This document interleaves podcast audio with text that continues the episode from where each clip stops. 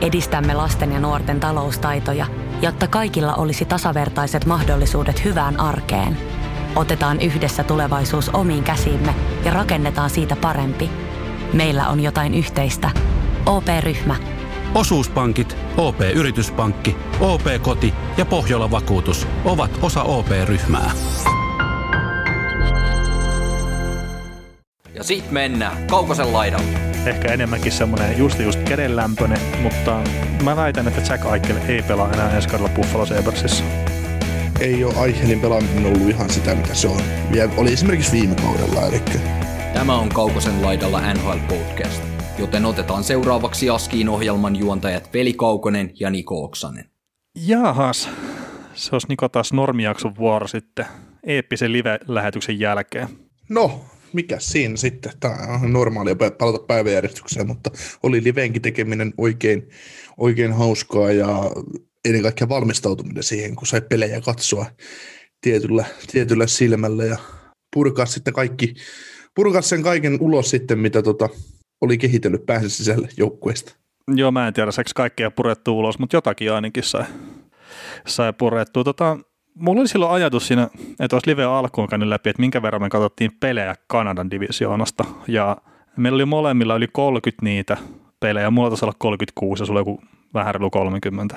Et oikeasti me ollaan katsottu niitä pelejä ihan jonkun verran sitä Kanadan divisioonasta ja sen perusteella tosiaan keskusteltiin, että ei ole pelkästään katsottu sarjataulukkoa ja pistepörssiä ja sitten lähdetty höpöttää. Toisaalta eipä se, Niinhän sä luulet. ai niin sä oot merkkailu vaan niitä pelejä sinne. Kyllä.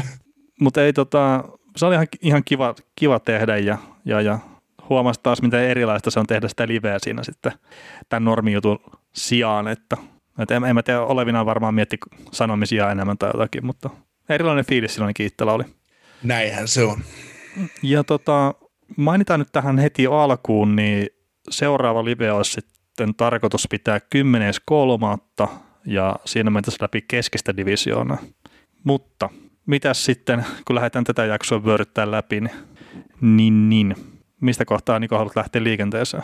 Öö, No mennään nyt vaikka sillä, että yhdeksän kierrosta on pelattu tänään lauantaina, tähän lauantaihin mennessä meidän Hoki GM ja, ja tota, San Jose niminen joukkue johtaa niin kuin johti jossain vaiheessa viime, viime jaksossakin ja voittiko jopa koko meidän kimpan. En ole ihan varma, en ole ihan varma, en muista nyt nopeastihan se tuosta selviää, kun painaa sitä klikkiä, mutta kuitenkin 542 pistettä on Anssi Kinttala joukkueella ja tällä hetkellä koko johtaa nämä siis koko paskaakin vielä kaikilliseksi hokikeemässä, eli tasoa nä- nä- nähtävästi on, ja, ja Anssi joukkueesta löytyy tällä hetkellä pelaajat Parkov, Huberdeau, Verhaege, Ekblad, Binnington ja Hamilton, Et se on ihan fiksu ottaa Floridasta noita, noita, noita top 6 osaston hyökkäjiä, kun ne, ne tuppaa painaa pisteitä tällä hetkellä.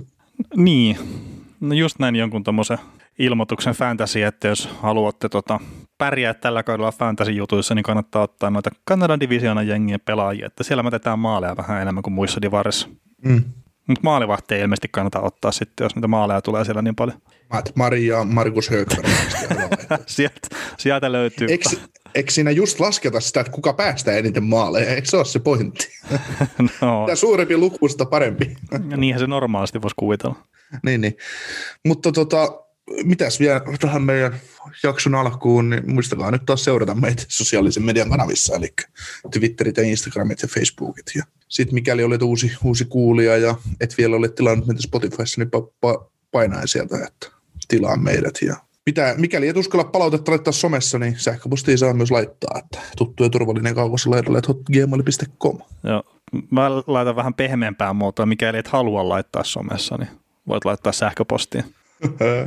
Ja me, meille, meille tuli juuri hyvä, hyvä sähköpostipalaute, missä mm, eräs kuulijamme, kuulijamme luuli, että olen blokannut, niin kuin olen meidän Twitter-tilillä nhlpodcast.fi blokannut hänet, että onko mennyt ihon alle joku keskustelu, mutta ei, emme, koska se vaatii aika ison, aika ison niin kuin vihaanteon meitä kohtaan, että saa blogin, blogin päälle Twitterissä, että mun mielestä se on, että jos, jos ei Twitterissä pysty keskustelemaan niin kuin meikäläisten roolista, niin sitten me voidaan lopettaa ihan suoraan tämän tekeminen.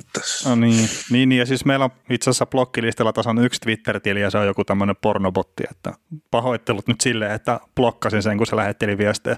Mm. Meni aika liian rajuiksi No tässä meni kuin maalaispoika ihan jäämilleen, kun rupesi tulee alusvaatteiden kuvia, kuvia sieltä ja muuta. Että. Mutta tota, joo, tosiaan pankaa seurata ja pistää palautetta ja niin kuin jokaisessa jaksossa tähänkin asti, niin kuulijoiden kysymyksiä otetaan tai käydään viikoittain läpi, mitä keksitte laittaa. Ja olen tässä melkein melkein kiinnittänyt huomioon siihen, että me tulee niin paljon kysymyksiä, että niistä pystyy, me, me ei tarvitse yleensä keksiä edes aiheita näihin podcasteihin, ottaa kysymys ja mennä sen kysymyksen ympärille kaikki aiheet, niin siitä on tosiaan hyvin jaksoja tehty, että jossain vaiheessa voitaisiin pistää semmoinen kysymys-vastaus, vastausjakso ja sitten mennä, meillä on tuolla vanhoja kysymyksiä myös paljon, paljon otettu niin ylös, mihin ei ole niin ollut aikaa tai järkeä käydä läpi vielä tämmöisissä yksittäisissä niin ottaa ne yhteen jaksoon ja purkaa ne joskus asiaksi ja katsoa, mitä, mitä mieltä kuulijat ja kaikki on. Että. Joo, osa on niin laajoja noita kysymyksiä, että just semmoinen nopea läpikäyminen ei ole oikein järkevää, mutta pyritään kyllä jossain kohtaa ottaa kiinni niihin laajempiinkin kysymyksiin sitten. Joo, ja sitten jos jostain syystä haluaa meitä tukea, niin Patreonissa se on helppoa ja mahdollista, eli kolme ja kuuden, viiden euron paketteja sieltä taitaa löytyä. Joo, ja www.patreon.com kautta kaukosen laidalla. Mennäänkö uutisaiheisiin jo? Mennään. Joo, eli tuossa tota, me toivottiin pelaajakauppoja kerta. Tuossa kun lainetta räätettiin myydä, niin niin, niin se oli meidän podcastille hyvä juttu, että sitä hirveästi, tai no hirveästi hirveästi, mutta että sitä haluttiin kuunnella sitten enemmän tämmöistä kyseistä jaksoa ja tuollahan sitten Ottava ja Karolana painos, paino liipasimesta, että saatiin tämmöinen vähän isompi pelaajakauppa sitten tehtyä ja siinähän käytännössä siis Ryan Chingley meni takaisin Ottava Senatorsiin ja sitten Alex Kaljenchak ja Cedric Paku, että siirtyi tonne Karolainan suuntaan. Ja Kanenchakki sitten itse asiassa jatkoi matkansa Torontoon hyvin nopeasti sitten sen jälkeen. Otetaan ensin tämä ottava Karolaina trade käsittely, eli Jingle on ollut perin ollut seitsemän kerroksen varaus kesältä 21, eh, 2011 anteeksi, numerolla 204, ja äh, jos muistatte, niin Jingle kaupattiin trade 2019, 19 Columbus Blue Jacketsin riveihin. Äh, tämä kyseinen trade jossa Jarmo Käläinen osti kaikkiaan huonopelaajat silloin Singelin kanssa meni seitsemän kerran varaus, kierroksen varausvuoro, josta tuli sitten Tyler Angle niminen hyökkäjä vaihdossa Anthony Duclairin ja kahteen kakkoskierroksen varaukseen, jotka olivat 2020 kakkoskierroksen varaus ja 2021 kakkoskierroksen varaus. Ja tota, viime kesälle tullut kakkoskierroksen varaus niin siirtyi sitten, siirtyi sitten tota noin viime kesänä äh, yhdessä hyökkäjä Jonathan Grudenin kanssa Pittsburgh Penguinsin vaihdossa Matt Marin trade tai niin kuin sopimus tai niin kuin pelaajaoikeuksiin ja sitten Ottavahan teki neljän vuoden sopimuksen Matt Marin kanssa. Matt Marin kanssa ja sai siitä nyt projektimaalivahdin itselleen muutamaksi vuodeksi. Ja tota, Ryan Single hän pelasi sitten loppukauden Columbus Blue Jacketsin riveissä ja Single ei, Singlein kausi nyt oli aika aika vaikea, ei, ei Kolumbuksessa päässyt ihan samalla, samanlaiseen liekkiin, mitä ottavassa, ja kuuleman mukaan niin kekäläinen ei halunnut sainata. Vähän turhan laiskaa, laiskaa pelaaja heidän pelisysteemiin, niin enää riveihinsä, niin, niin, niin, niin Singeli sitten teki kahden vuoden sopparin Carolina Hurricanesin kanssa arvolta 2,3 tai 3,3 miljoonaa, ja se sopimus on niin tällä hetkellä edelleenkin voimassa, eli mennään viimeistä kautta sitä sopparia, ja ja, ja, ja. Nyt sitten on mielenkiintoinen kysymys, että kun Jingle tuli takaisin ottavaa, että pystyykö, pystyykö Perdorion jo toisen kerran haalimaan tälle pikkeen eri veihinsä. Ja, ja tota, itse mikä tämä kauppa, kaupan niin pohjimmainen ideahan oli se, että että Singelille ei enää Karolina nähnyt käyttöä omassa miehistössä ja haluttiin taas ehkä halvempia syvyysyökkäjä.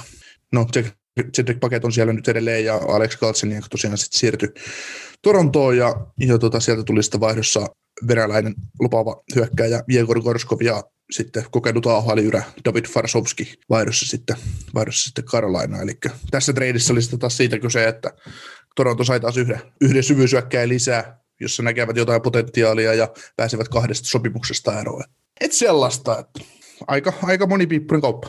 Joo. Mä just etsiä sitä alkuperäisestä kaupasta sinne Kolumbukseen sitä infoa, että kun mulla oli tällä viikolla, oli semmoinen uutinen tai spekulointi kävi silmissä, että Ottavalle tarvinnut sille aika massiivistakin sopimusta ennen sitä pelaajakauppaa. Joo, joo viisi, viisi kertaa vitosta oli tarjonnut. Ah, no niin, no niin, eli sä muistit sen paremmin, mutta mä yritin etsiä sitä, että mikä se oli, mutta että viisi kertaa vitosta oli tarjonnut kaverille.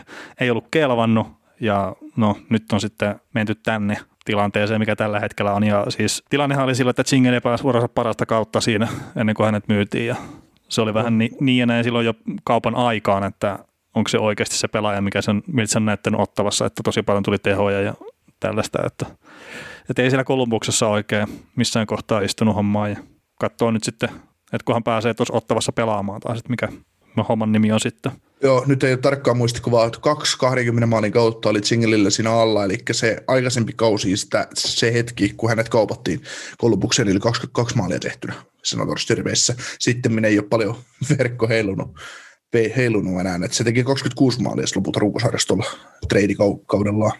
Joo, silloin oli tosiaan näköjään kaksi kautta ja yli 16 pinnan laakosuprosentit, jos niille antaa mitään, mitään arvoa, mutta että ei kai siinä, että hänen olisi varmaan kannattanut silloin aikanaan tarttua paperiin ja olisi vähän isompaa tiliä tehnyt, että ottavaa kannattaa ihan hyvä, että ne silloin se luodin tavallaan väisti. Joo, ja sai siellä ihan hyvä vaihto, vaihtoarvo ja pystynyt sit sitä kautta hankkimaan maalivahdin. Ja sitten täytyy muistaa, että tämä kakkoskerroksen varaus, mikä meni Penguinsiin tuon Jonathan Grudenin kanssa, niin sehän käytyi sitten Joel Blomqvistiksi, eli suomalaismaalivahdiksi Penguinsin osalta. Eli. Joo, mutta toivottavasti toi Chingeli niin sitten onnistuu ottavassa ja hän sen ottavan itsensä kannalta myös, että se joukkue tarvii kyllä niitä vähän vanhempia pelaajia, mitkä pystyy kantaa se oman kortensa kekoon. Se on vähän ikä, ikävä katsoa sitä joukkuetta tällä hetkellä, että on, on sitä yritystä ja kaikkea, mutta sitten kun ei vaan riitä. Joo, ja siis sehän oli tuossa niin ottavan idea, että ne hankki halvalla näitä veteraanihyökkäjiä, niin kuin paketti oli, paketti oli toki Coburnin kanssa joukkueeseen ja, ja tota, Kaltsinekki tuli vapaana pelaajana, eli tuodaan viemään tavallaan, tuodaan junnuille se kilpailu ja yritetään täyttää ne pelipaikat, ettei niin liian nuoret pelaajat joudu siihen pelaamaan, mutta sitten jossain vaiheessa DJ Smith sanoi, että hän on niin täysin kyllästynyt tähän touhuun, että, tästä täytyisi päästä eroon. Ja, ja tota, Coburnin siellä nyt edelleen on ja tulee varmasti loppuvuoden olemaankin, että siitä tuskin pääsevät eroon, ei kukaan maksa siitä mitään. Mutta. Mm, niin, niin kyllä.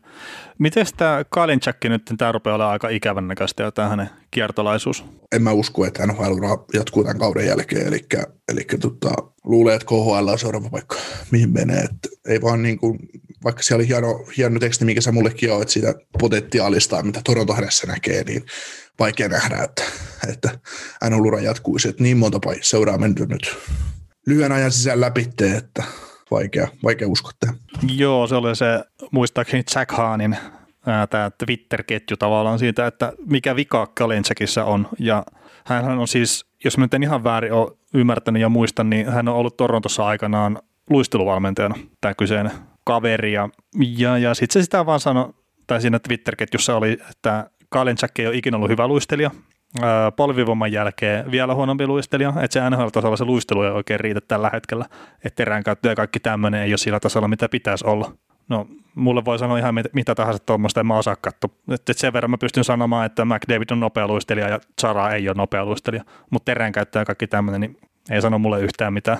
Mutta tosiaan sitä se purki sitä luistelun kautta sitä Kalinchakia, että, että ei ikävä kyllä oikein riitä enää tolle tasolle sitten se hänellä, että laukaus olisi hyvä ja kaikkea muuta, että jos se pystyisi sen vahvuuden ympärille tekemään se pelisuunnitelma, niin sitten se voisi olla hyväkin pelää tuolle Torontolle. Ja se saattaisi jossain Toronton tasoisessa joukkueessa sitten olla helpompaa tavallaan se yksittäisen vahvuuden, eli laukauksen ympärille tehdä sitä peliä, kun sitten jossain vähän toisessa joukkueessa, missä sitten se ei ole niin helppo tavallaan tuommoista yksipuolista pelaajaa sitten piilottaa sinne kokoonpanoon. Ja siis tuohan tuo Jimmy Viisi itse asiassa tuli siinä esiin myös siinä samassa, että epäilivät vähän sitä, että olisikohan Jimmy Viisin aika ohi tuossa joukkueessa, kun ei sekään oikein ole toiminut. Mutta enpä usko kyllä oikein siihenkään, että että eiköhän se viisi tuu pyöri siellä syvyysyökkeenä kuitenkin mukana. Joo.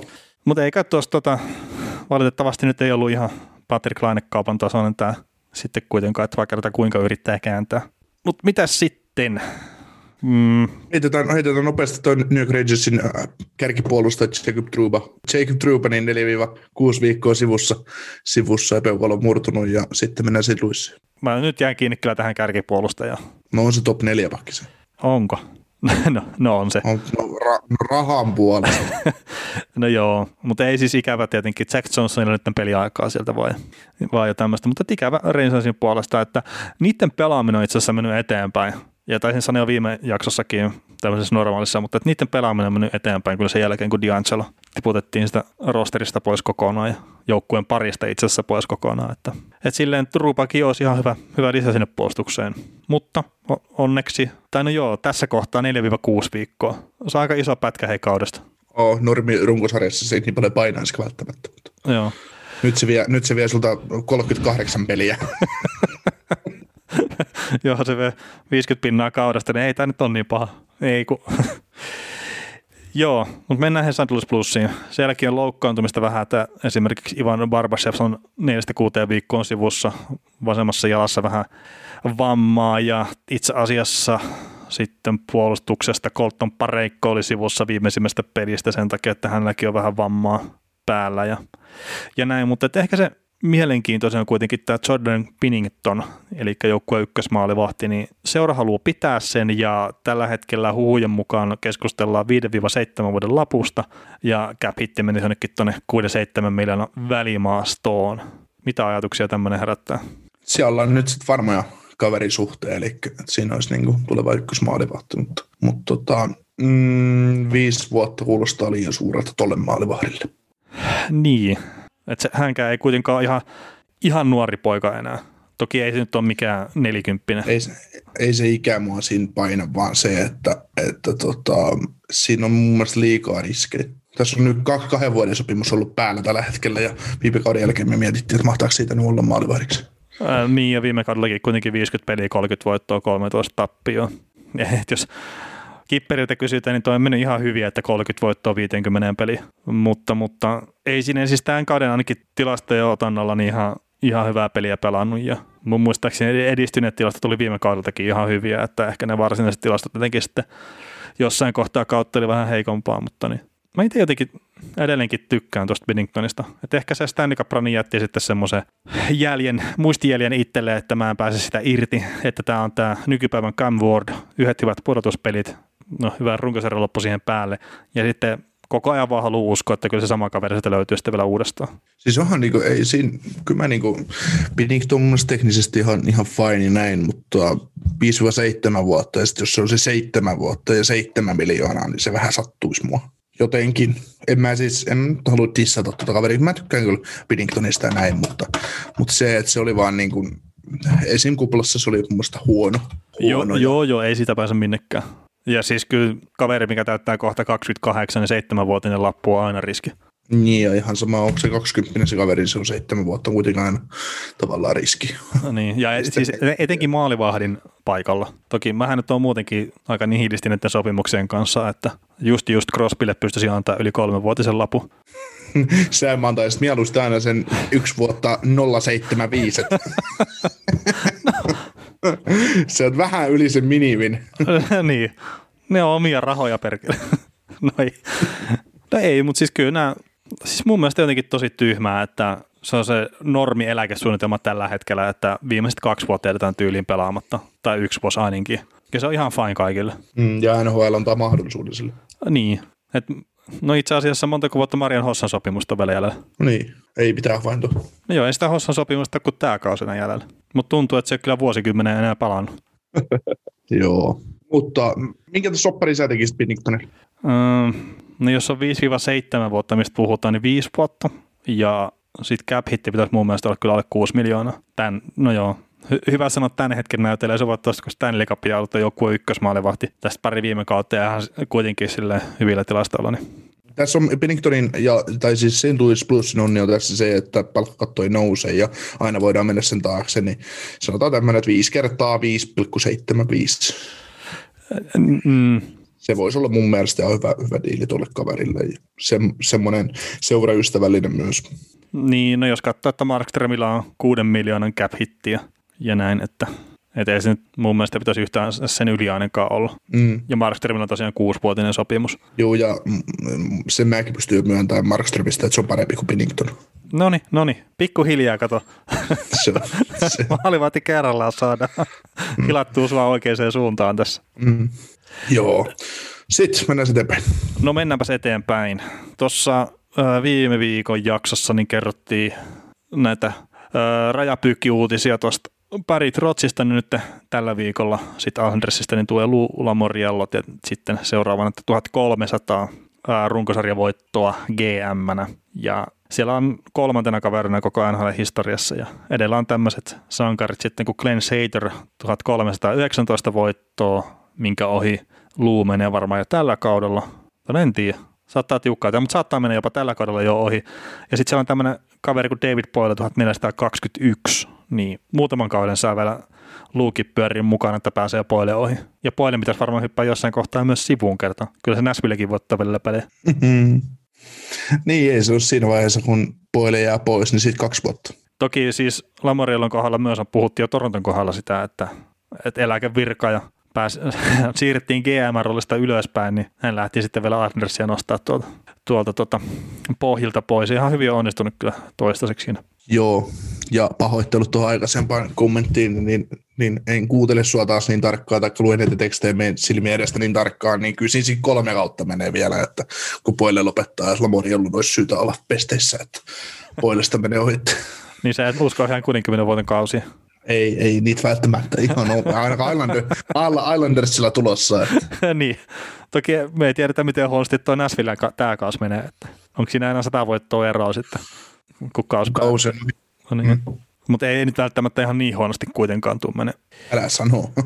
Jos on ottanut ihan kauden, kauden viimeisen voittonsa. Niin Näsville. Niin. Oi jumankeuta. Se olisi kova.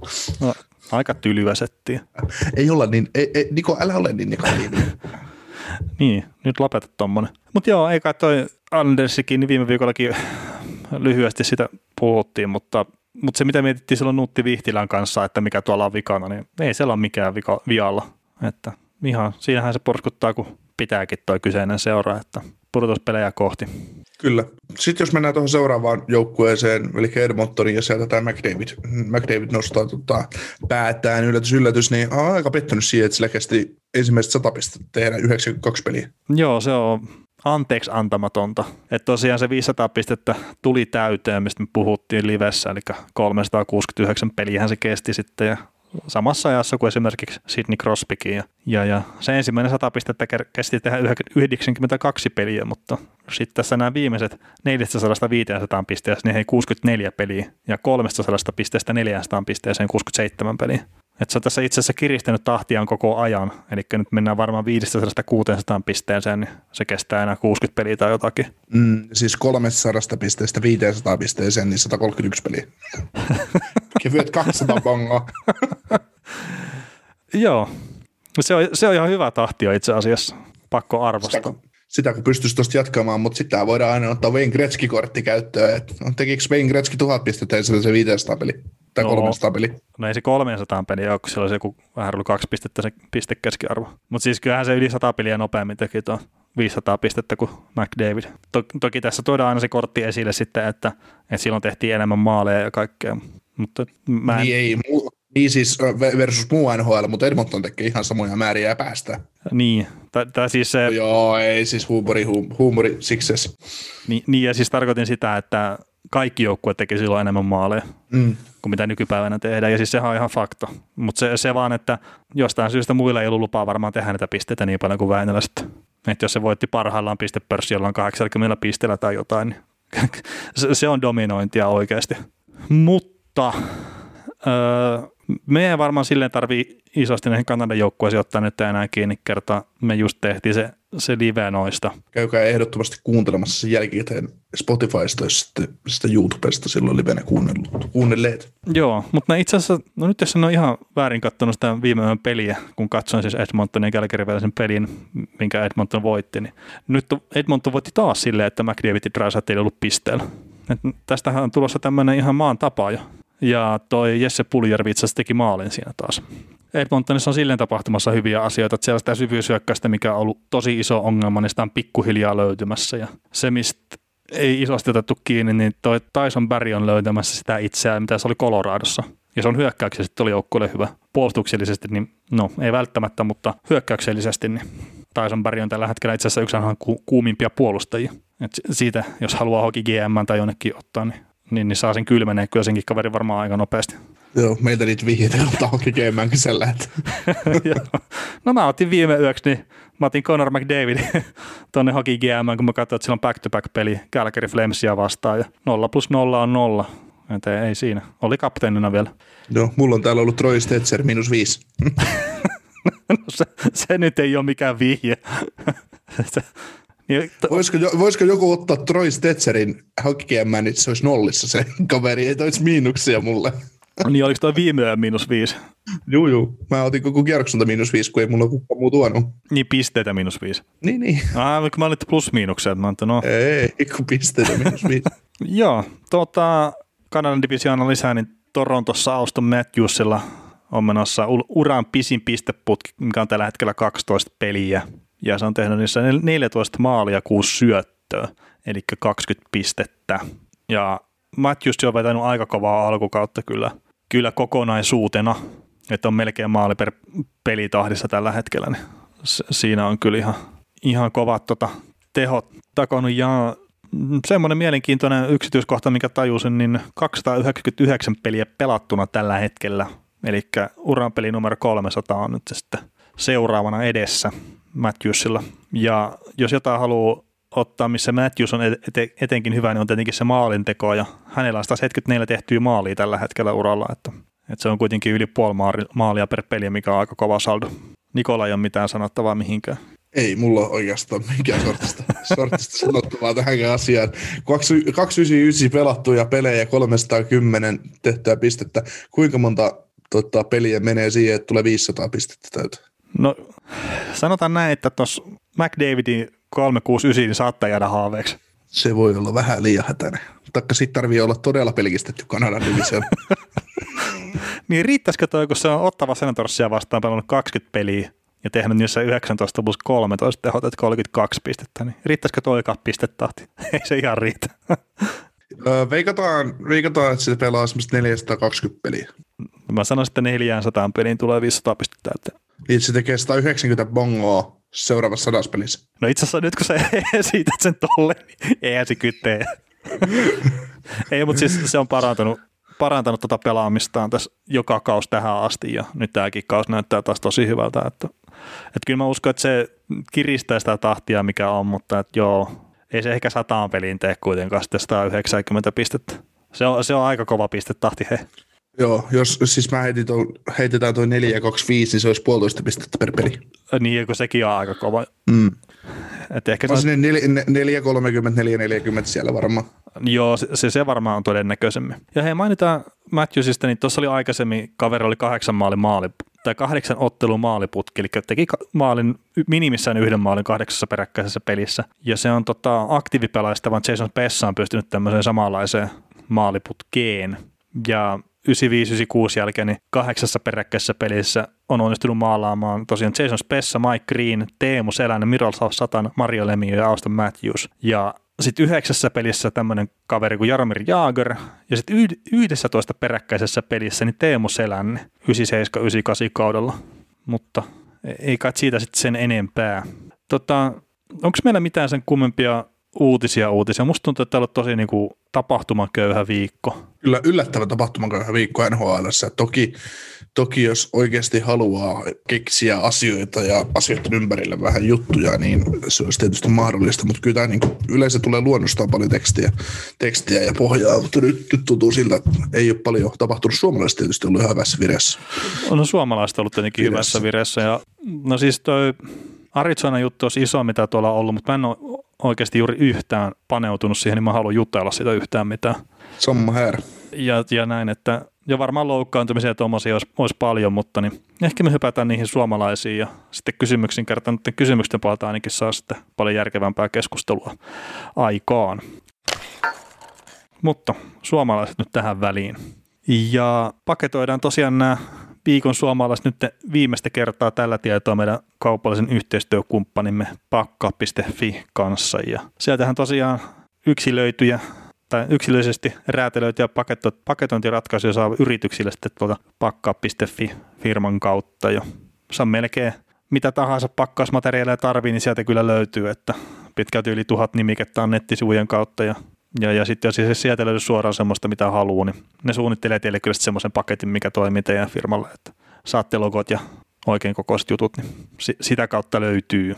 Ja sitten on vielä se toi, että jos nyt tuommoista painettua pakkausteippiä tarvii, niin koodilla kaukosen laidalla saa 10 pinnan alennuksen sitten semmosesta, että esimerkiksi just noista lätkäpeleissä niin monesti tuntuu, että polkkariteipit on noita firmojen mainosteippejä, niin sieltähän niitä, niitä saa sitten tuota pakka.fi kautta tilattua vaikka sillä sun oman jengin sitten logolla suoraan, niin ei tarvitse sieltä firmasta pölliä niitä pakkausteppejä.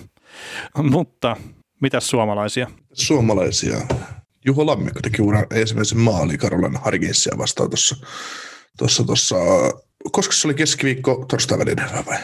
Olisiko se ollut? Varma, varmaan joo, tuli puolilta ja matsi alkoi ja sujautti Aleksi Niedelkovitskin patjan alta kiekon, kiekon maaliin, meni etukulmasta ja, ja tota, aika, aika semmoinen niin kuin kuuluisa, kuuluisa helppo tai tämmöinen niin kuin todella, todella niin kuin rumaa kieltämättä uranavausmaali, mutta kaikki lasketaan, ei siinä mitään ja, ja muuten tuossa pelissä tehtiin vain nättejä maaleja.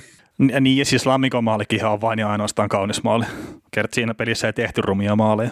Ja nythän viime yönä hän teki sitten uran toisen maalin, että ei, eikä, eihän siinä, mutta tota, tuo Panthersi ja no otetaan tuo Barkovi vielä myös, että tuossa nyt sen jälkeen, kun me edellinen tämmöinen normijakso on tehty, niin kolmeen pelin tehot 2 plus 4. Aivan huikeata peliä pelaa tuo Panthersin porukka.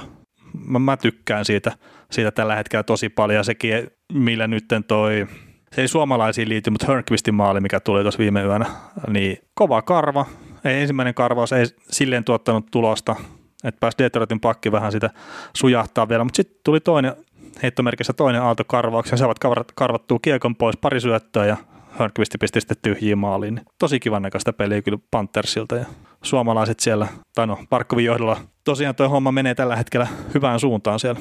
Joo, ja tota, jos Florida ottaa tiukemmin kiinni, otetaan sitten tietysti livessä, livessä paremmin, mutta Jonathan Huberdoa täytyy, on, täytyy sanoa, että on pystynyt, mä, mä oon pitänyt Huberdoa aina vähän semmoisena, musta se on semmoinen, ei niin kauheasti otsikoissa viittävä laita hyökkää, mutta nyt se on pistetty kakkoskenttää pelaa just Hörnqvistin ja Alex Wemberin, Wemberin kanssa, niin, niin pystyy johtamaan peliä ja ketjuja ja pystyy olemaan semmoinen öö, tähti eri, eri tavalla, että että alkaa niin kuin yllättävästi näyttää, näyttää tuo Floridan tekeminen aika paljon paremmalta itse peliä, kun katsoo, niin, niin nyt se ei ole sellaista anteeksi, me ollaan täällä pelaamassa peliä, vaan se, on, se niin kuin oikeasti näyttää joltain. Että siinä on Quenville saanut iskustettua pelitapaa sisälle ja vaatimustus on varmaan korkeampi ja paljon niin kuin nuoria kavereita johdossa, että se ei ole se niin, niin heikko ja pehmeä, mitä se on ollut tässä männä vuodet ja mitä on tässä saanut odottaa. Ja... Ei, ja se semmoinen että se puolustuspelaaminen on paremmin kontrollissa kuin mitä se oli, oli viime kaudella, että viime kaudella tuli paljon vastaiskumaaleja ja tämmöisiä, niin ei ne pelit, mitä mä oon kattonut, ja huomenna en ole kattonut kaikkia Panthersin pelejä, mutta niin, ne mitä mä oon kattonut, niin ei ole oikein samantyyppistä puolustuspelin panikointia siellä. Et se, joo, ne karvaa aggressiivisesti, jos ne menettää kiekko hyökkäysalueella, mutta sitten jos ei sitä paikkaa ole, niin ne pyrkii ohjaa sen peli sitten laitoihin, ja mä sanon, että se toimii pääsääntöisesti tosi hyvin tällä hetkellä. Hei, Carter Verheikihän on ollut yksi tämän kauden tarinoita. Ja koska mulla on pitkät piuhat, niin mä vasta nyt tänään, kun mä katsoin peliä, niin mä tajusin, että tämähän on ihan sama juttu kuin Jonathan Marsesotin kanssa kävi aikoinaan. Että ihan täysin samasta jengistä, heittää Parkkomin kanssa tonne ykkösketjuun ja kaveri lyö itsensä läpi, kun pääsee kiekolliseen rooliin. Ja iätkin suurin piirtein samat vielä molemmilla. Joo, Marshalti oli silloin aikoinaan, niin se oli kans, tuli aika, aika tota, aika puskista, puskista ulos ja pystynyt sitten säilyttämään sen, säilyttämään sen tason vielä Vegasissa, Vegasissa. mutta Verhaekin, niin kun sitä seurasi tuolla Tampassa, niin ei en olisi niinku kuvitellutkaan, että siitä kaverista muokkautuisi tällainen pelaaja. Tietysti kausi on lyhyt, näyttäjä ei ihan liikaa vielä ole mm. siitä, mitä hän pystyy tuossa kentässä olemaan, mutta se on myös varmaan vähän helpottaa, että sulla on kuitenkin Dugler ja Parkov siinä, eli Dugleri otetaan vastustajan puolesta pois, kun ne tietää, että tämmöinen kaveri voi tehdä jotain, jos sillä antaa vähän liikaa tilaa. Sitten Verhaeke pääsee vähän vapaammin siinä, siinä mielestään, mutta tietysti kaikki maalit täytyy tehdä ja pistet täytyy tehdä, että ei niitä, ei niitä ilmaiseksi tule. Hieno homma, että tuommoinen AHL-jyrä on pystynyt nousemaan merkittävän rooliin nhl Niin, ja sitten kun ne yhtäläisyysmerkit tosiaan, että molemmat on vielä Tampassa pelannut ennen Panthersia ja, ja näin, niin sillä tämä tuli tämä mieleen, tämä Marssasot-vertaus. Joo, täytyy nyt ottaa, että mä en unohda sitä sit, unohda, kun on nyt mielen päällä, mutta jos katsotte Tampa Bayn tekemiä varauksia tästä viimeiseltä viideltä, kuudelta vuodelta vaikka, ja ne on paljon kaupannut nyt pelaajia pois joukkueestaan, niin kuin varattuja pelaajia vaihdossa johonkin toiseen, ja kun ne on vahvistanut, vahvistanut joukkuetta Stanley Cup ihan muihin, niin oikeastaan yksikään niistä varauksista, omista varauksista ja prospekteista niin ei ole onnistunut. Sitten sä katsot, että ketä siinä on niin jäänyt jäljelle, niin Calfoot esimerkiksi puolustuksessa. Ja no Mitchell Steffensit ja kumppanit, ne on tietysti jo pitkäaikaisempia varauksia, mutta se on niin kuin, ne onnistu tosi hyvin kauppaamaan. Ne on niin kuin nähnyt niistä omista prospekteista, että mistä me voidaan päästä irti. Mm. Tietysti aikahan sitten taas se, että ne voi viiden vuodenkin päästä vielä tulla tietysti, mutta se, että nykyään kun nuoria, nuoria, nuorilta pelaajilta odotetaan heti NHL jotain, niin ei ole ainakaan, ei ainakaan heti puhinut kukkaa missään muualla. Niin, ja siis on sekin taito, että ymmärtää päästää irti sitten, jos näyttää siltä, että ei siinä ainakaan Tampan organisaatiossa sitten olisi sitä pelipaikkaa tiedossa. Mm. Mutta sehän Tampallakin on ollut, että ne on ollut tosi hyviä siinä draftin myöhäisemmillä kierroksilla, etenkin vielä muutamia vuosia sitten. Ja sieltähän ne on tehnyt, no Braden Pointti kai sekä on ykköskierroksen varaus esimerkiksi, ja palaatti oliko se seitsemännen kierroksen varaus, ja näin, että Toki siellä on sitten myös Stamkosit ja, Stamkosit ja Hedmanit ja tämmöiset korkeat varaukset, mutta se menee hankalaksi sitten, jos sä oot vaikka ykköskerroksen puolivälin paikalla varaamassa, niin ei siellä enää niitä varmoja kavereita. En juuri. Mutta tota, jos mietitään näitä suomalaisia tosiaan vielä, niin kuin tässä määrä olisi, niin Kevi Lankinen. Joo, Kevin Lankinen ensimmäinen nollapeli tuli uralle tossa ja Detroitia vastaan 29 torjuntaa vaati tuo nollapeli ja mä katsoin itse asiassa sen peli ja mun mielestä semmoinen, jos nyt saa sanoa näin, niin helpohko nollapeli Lankiselle. Että ei siinä hirveästi ollut paikkaa kyllä Detroitilla, mutta onnittelut silti. Aivan huikeita uraa, tai uran alkua pelaa Lankisen Kevini kyllä tuolla Chicagossa. Joo, ja kyllä on jo semmoisia näyttöjä, että ei NHL, kyllä NHL on ensi kaudellakin. Joo, ja siis kyllä, nyt kun tuossa muutamia Chicagon pelejä kattelu viime aikoina, niin se mihin on kiinnittänyt huomioon etenkin, että jos tulee se poikkisyöttö siinä ja tulee suoraan laukaus tai sitten, että joutuu ottaa se lauko ja kiekko haltuun ja sitten laukaus sen jälkeen, niin mulla on aina semmoinen fiilis, että se Kevin Lankin on jo odottamassa siellä sitä kiekkoa. Että se on ihan sama, että tuleeko se vaan timerista vai ei, niin se on siellä jo silleen, että no niin, lauan vaan, täällä ollaan. Joo, uran alku ensimmäiset pelit, vaikka se torjui heti voittoja, niin näytti siltä, että se vähän to, to, totuttelee tuohon sarjan vauhtiin ja menoon, mutta sitten on näyttänyt kyllä tosi hyvältä ja, ja tota, nyt ainakin toistaiseksi voi sanoa sillä että ne mitä mä tuossa on syksyllä ja keväällä tai kesällä huudellut Lankkisen tulemisesta, niin on ainakin niin kuin osunut oikeaan, että ottanut sen ykkösmaalivahdin paikan kolmesta, kolmesta epä, epäselvästä maalivahdista. Niin mukava olla ainakin jossain asiassa oikeassa sellainen mututuntumalla heitetty. niin, niin, niin. Koska jos sä vertaat, jos sä vertaat Malcolm Suppania ja, ja tota Kevin Lankista, niin onhan siinä ero ja päivällä kahdella maalivahdilla. On, on, ei, ei siinä kahta sanaa. Ja Supanikissa on käynyt pari kertaa kokeilemaan tuolla sarjassa ja se on todettu riittämättömäksi. Mm. Et toki siis kehittymistähän voi vielä tapahtua, mutta kyllä se nyt näyttää siltä, että, että Lankin ottaa tuon Chicago, tai on ottanut Chicago starterin rooli ja kyllä pitää sen sitten jatkossakin, että, että vaikka nyt tuossa viime yönä menikin muutama, muutama maali omiin, että, että siellä oli aika kova joukkue kyllä vastassa ja, ja näin. Ja mä en sano, että Lankinen pelaa huonoa peliä, mutta niin, että huippumaalivahditkinhan pelaa huonoja pelejä välillä. Jostain syystä nyt tuntuu siltä, että me puhutaan aina, aina paljon semmoista joukkueista, mitkä tulee liveen aina seuraavassa, se, niin kuin on tulossa liveen, eli meillä oli paljon puhuttiin kanadalaisista joukkueista ennen Kanadan liveä, ja nyt, nyt on taas joukkue, mikä tulee livessä, livessä sitten suurempaa käsittelyä, mutta toisaalta Chicagolla on nyt 19 peliä pelattuna, eli eniten koko liigasta, niillä on 9 voittoa, 6 tappio, 4, 4 jatkoaikatappio, 22 bongoa koossa, ja ja tota, Kolumbuksella viidennellä siellä 18 peliä, 8 voittoa, 6 tappioa, 4 jatkotappioa, 20 pistettä koossa, niin mitä täytyy sun papereissa veli tapahtua, että me nostetaan tämä haastajaksi, haastajaksi oikeasti pudotuspelipaikka? Niin, Chicago. Mm.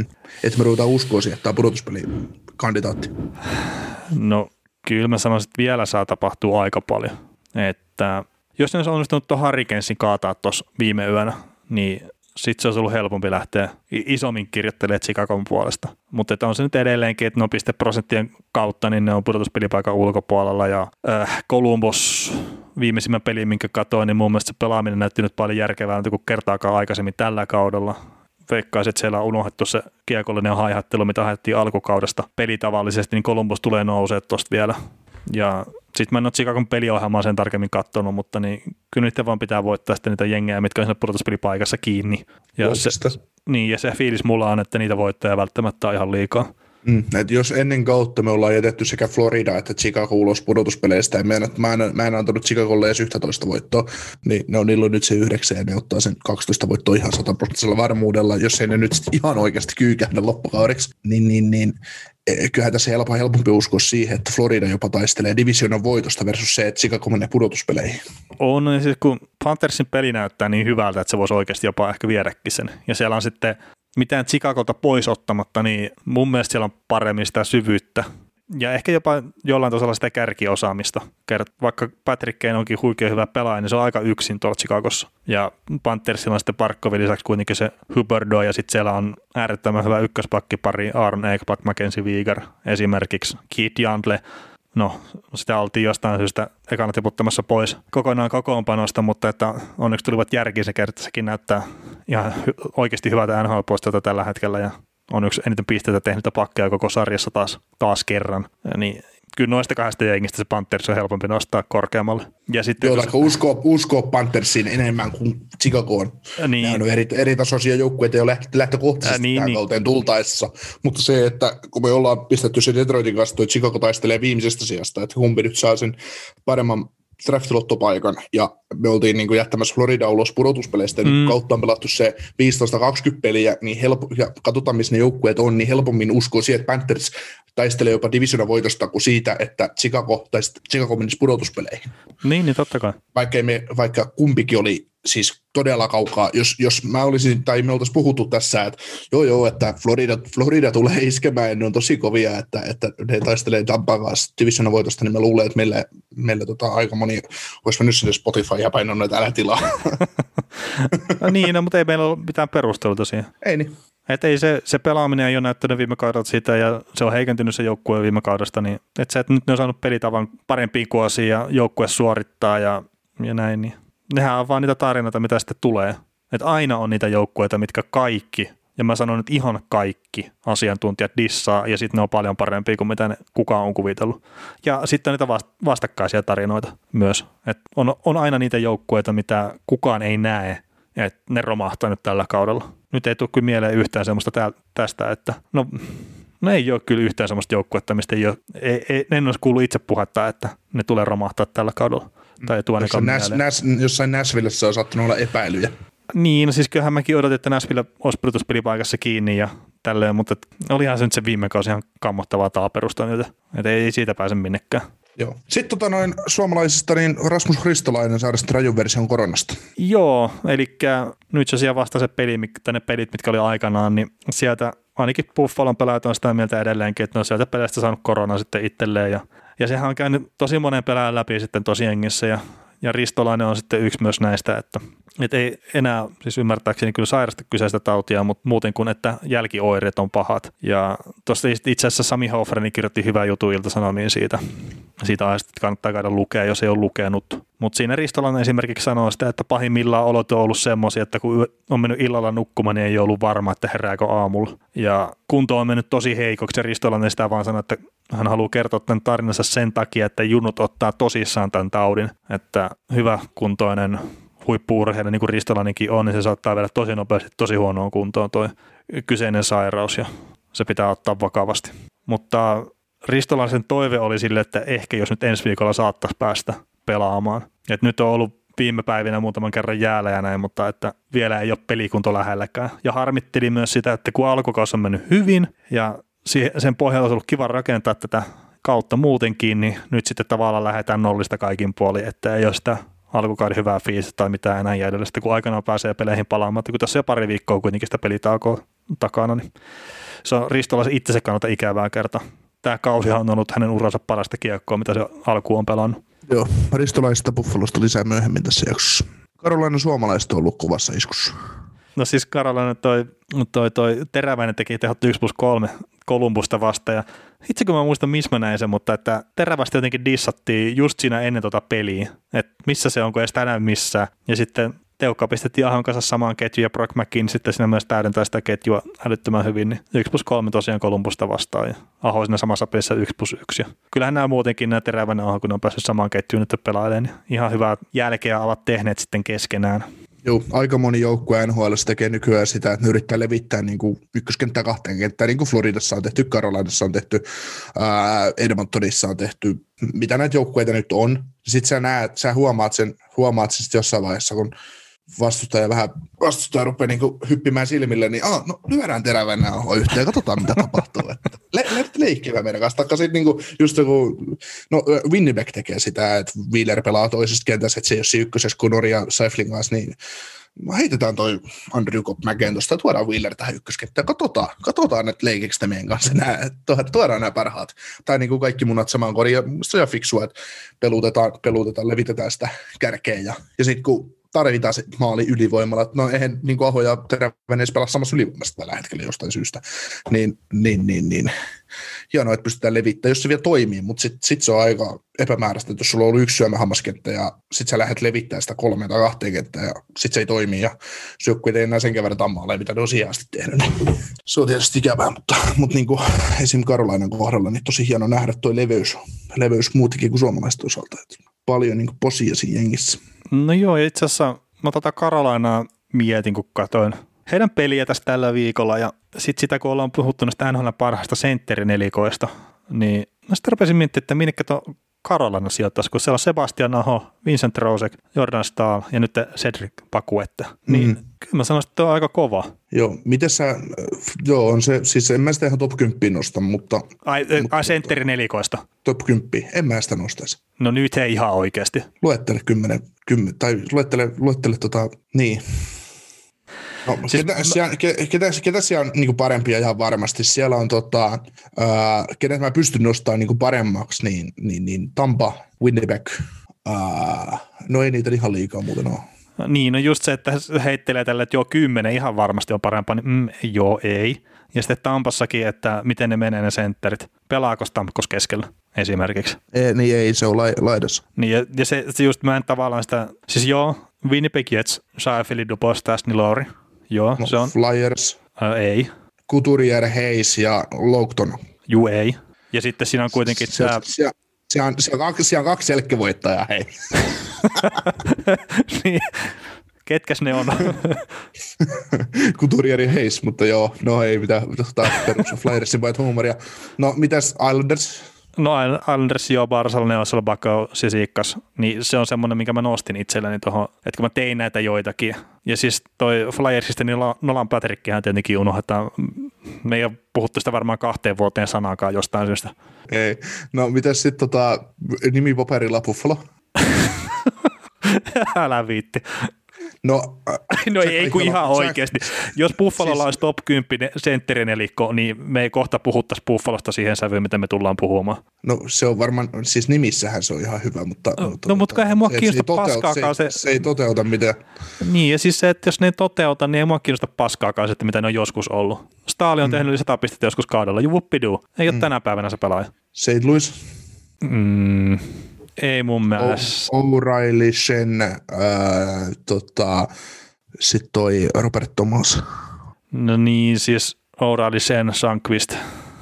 No, itse no siinä, Robert siinä, Thomas ihan on loukkaantunut tällä hetkellä. Joo, no tota, se on, St. Louisin kak, ykkönen, kak, ykkös- ja kakkosentteri on paremmat kuin tuolla äh, Carolinassa. Mm, ja siis Sandqvistihan on oikeasti nelosentteri tuossa. Mm. Mun mielestä Robert Thomas on pelannut sitä kolmosen keskellä, sitä paikkaa. Joo, joo, mutta se on tosiaan nyt sivussa tällä hetkellä. Joo. Colorado, McKinnon, Kadri, Confer ja Juu, ei. Pierre Edward. Ei, ei, ei, siis, no McKinnon ja Kadri ostan, mutta että sitten kun mä, Kadri ja Trosekki on mulle samantasoisia pelaajia, ja sitten Stahl ja Pakuette, niin kyllä mä sanon, että se pesee sitten muuten ton Colorado. Joo, nyt kun tässä... Ja, ja siis tämä on mun mielipide, huom. Joo, Montreal. Ei. No joo, Montrealissa ykköseppä jää, jää kyllä, kakkoseppä jää, kolmosessa, kolmosentterissä Donaldi on kyllä Staalia parempi, ja nelosessa niin kuka siellä teki pelakarelussentteripaikkaa, niin, niin, niin, menee kyllä varmaan aika yksi yhteen. Mutta siis kyllä toi, mä heittäisin, että on lähempänä top 5 kuin top 10. Joo, siis joo, kyllä se, kyllä se siihen, siihen on asetettava. Sitten tietysti Toronto on mitä on, Edmonton on mitä on. Sä voit aina laskea ykköstarpoja varaan, varaan koska vaikka kuin paljon. Sitten tota, no Vancouver, Peterson, Horvat, Sutter, Beagle, siinä on kokonaisvaltaisesti tosi hyvä nelikko. Siis oikein roolitettu. Niin, Ja kyllä mä, kyllä mä Vancouverin nostan kuulee aina tuon Carolina edellä. No voitaisiin nostaa, mutta ei se siellä sarjataulukossa enää millään Joo, mutta kyllä, me, joo, joo, mutta kyllä se, kyllä, joo, joo, mutta kyllä se, kyllä, joo, top 10, sori, mä, mä aliarvoin nyt ihan liikaa, tai mä yliarvoin muun NHL tavallaan Carolina rinnalla. Että joo, on se top 10 ilman muuta, ja lähellä sitä top, top 5, mutta, mutta, mutta ei se edelleenkin, mä siis, antaa, antaa poikien näyttää. niin, kun siis tässäkinhän Staali on noussut ihan uudelle tasolle tästä tällä kaudella. Niin, ja kyllä se on, kun saat pelata tuollaisia minuutteja ja minuutteja ja sun vastuu enemmän puolustuspelille niin kuin hyökkäyspelille, vaikka se on toki tehnyt aika hyvin maaleekin. Niin, no ja sitten ja. jos katsoo vielä huom- tämän ihan oikeasti, että Trosekki ja Staali on 15 pisteessä, Sebastian Aho on 14 pisteessä. Ja se niiden ykkössentteri on tällä hetkellä se niiden heittomerkeissä huonoin sentteri, jos katsoo puhtaasti pisteitä. Ja me tiedetään se, että Sebastian Aho ei ole ehkä maailman tulisi kauden aloittaja ikinä ollut. Mm. Ja sitten kun katsotaan tuossa jossain kohtaa parin kuukauden päästä, niin se on taas se 30 maalia tehtynä, vaikka on lyhennetty kausi ja kaikkea. Joo, ja sitten se on hyvä tilanne tuo, tuolla, tuolla Karolinassa, kun Morgan Geek tulee joku päivä, tai äh, Morgan Geek, kun Martin Nekas, nekin on ammatiltaan senttereitä molemmat, niin kun ne, ne on hyviä replacementteja noille Trotsikille ja Trotsikille ja Stalille sitten tulevaisuuteen. Että Kyllä, en, kyllä. Mä, en mä Trosekilla näe uraa tuossa organisaatiossa, siis kovin pitkä ura. Vaikka se on niin kuin hyvin peli, pelitavallinen pelaaja siihen. Ja voi ihan hyvinkin siis niin kuin jatkaa, mutta, mutta siellä on paljon myös hyviä nuoria kavereita, että ne on onnistuneet hyvin varauksissa. Mutta joo, ei siinä, ajattelin vaan heittää, se on hyvä, että me saatiin tästä tämmöinen pieni väittelyaikaa, että, että suomalaispelaajien liittyvä väittely, ei kun ei. Niin, ja sitten jos halutaan oikein kunnolla, kunnolla sekoilla, niin lyödään, lyödään teräväinenkin sentteriksi. No niin, no siis sitä samaa sekoiluahan pystyy käymään sitten monen, monen jengin kanssa, että mm. lähtee heittelemään niitä semmoisia pelaajia sentteriksi, mitkä on joskus ehkä saattanut pelaa siinä. Joo, ja siis en mä niin tiedä, kyllä siis teräväinenhän, saadaan enemmän irti, että se on laitahyökkäjänä, mutta siis teräväinenhän periaatteessa olisi ihan hyvä sentterikin varmasti nykypäivänä NHL, mutta sitten saa vaan enemmän irti tosiaan laidassa. Joo, se, se puolustusvelvoite kasvaa aika paljon, jos pelaa keskushyökkäjänä, että sehän se varmaan se iso juttu on. Mm, niin, niin päästään, saadaan niin kuin teräväisen tai suuret taidot, se pelirakennus ja hyvä, hyvä syöttötaito tulee esiin taas laidassa, että se pystyy tekemään peliä ja pystyy ratkaisemaan myös sitten. Mm, niin kyllä. New Jersey. Uh, New Jersey Devils, siellä pari ilosta uutista, eli ensinnäkin Sami Vatanen on päässyt pelaamaan torstai perjantai välisenä yönä Boston Bruinsia vastaan, eli kauden ensimmäinen peli. Suhkat äh, kevyesti ajettiin sisään, että alle 15 minuuttia peliaikaa, eli 14 minuuttia 44 sekuntia ja siitä sitten vajaa pari minsaa YVllä, niin hissuksia ajalla vatasta sisään tuonne uudestaan taas New Jersey Devilsiin. Ja Janne Kuokkanen, mikä sitten itse asiassa taisi aikanaan tulla, kun Vatanen lähti Karolainaan, niin taas siirtyy toiseen suuntaan, niin sitten herätti tuossa 0 plus 3 Herensäsiä vastaan tiistai ja keskiviikon välisenä yönä. Tässä on taas semmoinen pelaaja, että siis mä muistan silloin aikanaan, että siitä puhuttiin, kun se oli Karolainen paidassa, mutta niin sen jälkeen jotenkin kyllä päässyt ihan tutka alla taas lentää tuo Kuokkasen poika. Ja Karolaina on pistänyt nyt suomalaissenttereitä kiertoon aika hyvin, kun se oli just Kuokkana ja Luostarinen ja molemmat on pistetty niin tradeilla tässä viime, viimeisen vuoden aikana ulospäin. Et kun ollaan vahvistettu Dreaded joukkuetta, Trosekkihan siirtyi niin Floridasta silloin tota Karolainaan, niin siinä meni Luostarinen sitten toiseen suuntaan. Joo, ja sitten muutenkin, että suomalaisia hankittu, että Vatanen hankittiin ja Haula hankittiin sinne ja sitten niistä molemmista päästetään irti, että itse asiassa, onko Karolan, että vihaako suomalaisista kuitenkin loppupeleissä se organisaatio? Ensin niitä kerätään ja sitten ne pistetään kiertoon. niin. Joo, siltä se vähän vaikuttaa. Mutta hei, pistetäänkö pakettiin tämä suomalaisosio nyt sitten tässä. Pistetään ja... pakettiin, vaikka puhuttiin varmaan enemmän kaikista muista kuin suomalaisista, mutta hyvä se on, niin saa meidän kuulijat kanssa jotta, jotta hienoa sisältö. Kyllä, ja kiitetään vielä meidän kaupallisten yhteistyökumppania pakkaa.fi. Hemmetin hienoa, että olitte tässä tämän kuukauden ajan meidän matkassa, niin toivottavasti jotain hyötyä ollut teillekin siitä, että olette tässä ollut mukana pyörimässä. Mutta tosiaan pakka.fi, käykää katsoa, että löytyykö teidän firmalle sieltä jotain pakkaustarvikkeita, mitä tarvitte. Mutta hei, viikon keskustelu ja Buffalo Sabres kautta Jack Eichel olisi tässä vähän niin kuin aiheena. Ja mä nyt en tiedä, onko tämä tota mikään hot take, ehkä enemmänkin semmoinen just just kädenlämpöinen, mutta mä väitän, että Jack Eichel ei pelaa enää ensi kaudella Buffalo Sabresissa. No ei se kovin tota, yllättävää olisi, jos se oltaisiin kaupattu, kaupattu ennen Joo. Ja se, mistä me, miten me saadaan tästä ehkä vähän, vähän kuumempaa otosta, niin mä väitän, että Jack Eichel ei enää edes yritä pelaa kunnolla tuolla. Joo, kieltämättä ei ei ole Aichelin pelaaminen ollut ihan sitä, mitä se on. Oli esimerkiksi viime kaudella, eli, eli tota, se pystyy omalla, omalla taidollaan ja johtamiskyvyllään tavallaan liidata, liidaamaan tuota jengiä mukaan, niin kuin pitämään peleissä mukana ja tuomaan sellaisen taisteluilmeen sinne, mutta ei, enää ei ole pystynyt. Tai enää ei ole siis tehnyt sitä ainakaan, että vaikka olisikin pystynyt mahdollisesti. Joo, toki Buffalon tilanne itsessään on jotenkin todella hankala olone. Että siellä on väärissä pelaajissakin rahaa ihan älyttömiä määriä. Ja huomaat, että kaikki ei kuulu nyt näihin pelaajiin. Että Kyle Ockpost ja kumppanit on ehkä enemmän niitä, mutta niin, kyllä toi, toi on ikävä. Ja sitten jos nyt Aike on, on luovuttanut, ja tämä on se kuva, mikä mulle tulee, jos mä katson Buffalon pelejä, niin sitten sit toi, että niillä nyt tulee kymmenes vuosi, kun ne ei pääse pudotuspeleihin, niin sitten on vielä seuraavat kymmenen vuotta varmaan edessä sitä. Ja se on tosi ikävää. Mm mikä olisi se seuraava siirto, minkä sä lähtisit tekemään Buffaloissa ajatellen parempaa tulevaisuutta?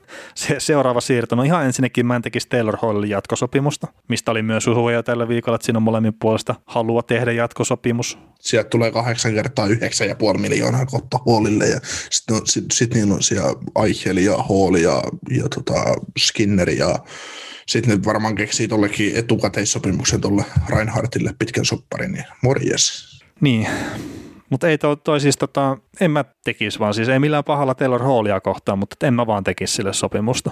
Että ei tuo joukkue ole siinä tilanteessa tällä hetkellä, että et se pitäisi tehdä. Ja sitten, okei, näitä tehoja ja kaikkea voi miettiä monella tavalla, mutta 13 peliä Taylor Hallilla, tehot 1 plus 8. Se on tehnyt 9 ei. pistettä, yhden maali. Mm, aivan liian vähän. Ja siis Jack Aikkelilla on kaksi maalia. Sekin kuulostaa aika ikävältä.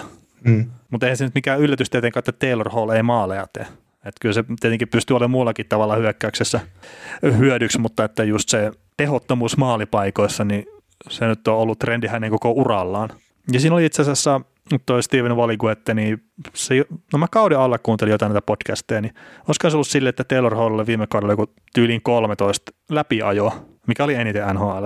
Ja se ei tehnyt niistä yhdestäkään maalia. Ja mä nyt tältä kaudelta mä muistin jo, kun katsoin Buffalon peliä, niin mä muistin jo yhden läpiajon Taylor Hallilta, mistä se ei tehnyt läpiajosta maalia. Ja se yrityskin oli jo niin huono, että ei sitä ei kuulunutkaan tulla maalia. Joo. Tota, katso, katsotaan just tätä Buffalonkin tilannetta, niin Taylor Hall on tosiaan UFA no movement clause. Todennäköisesti se luopuu siitä, jos tämä alkaa menemään syviin vesiin tämä joukkue. Siitä saa sitten joku joukkue neljällä miljoonalla todennäköisesti ihan hyvän, hyvän kolmosta kakkosketa laita hyökkäjän, kun tuosta jakko tuosta sopimuksen tai cap hitin splittaa, splittaa, se on kahdeksan milliä tällä hetkellä. No, Sam Reinhardt, voidaan nyt miettiä siihen, että hän on RFA kesällä, vaihtoarvo voisi varmaan olla pari pikin verran, siitä voisi semmoisen Devon, Devon Davis vaihtoarvo saada kaksi kakkoskerrosvarausta ehkä joku joukkue. Erik Staalilla voi saada kakkos-kolmoskerroksen varauksen ehkä. Sitten siinä vaiheessa, sit kun kaupataan tällaisia kavereita mäkeen, niin toi Kyle Ockbose menee ihan hyvin tuo vielä kahden vuoden ajan, ajan, koska se on ihan sama, onko se siellä vai ei, koska tämä joukku ei siinä vaiheessa tule tavoittelemaan mitään, yhtään mitään muuta kuin sitä taas uutta ykkösvarausta. Ää, no, Victor Olofsson, kuka haluaa maksaa sellaisesta kaverista. Silloin tämä jää ensi sopimusta jäljellä, samoin kuin Cody Eakinillä. Mm, no, no Olofsson, niin, jos sä haluat YV-spesialistia, niin siinä on kova kaveri kyllä siihen. Aivan jäätävä pommi se sen laukaus. Oh, no.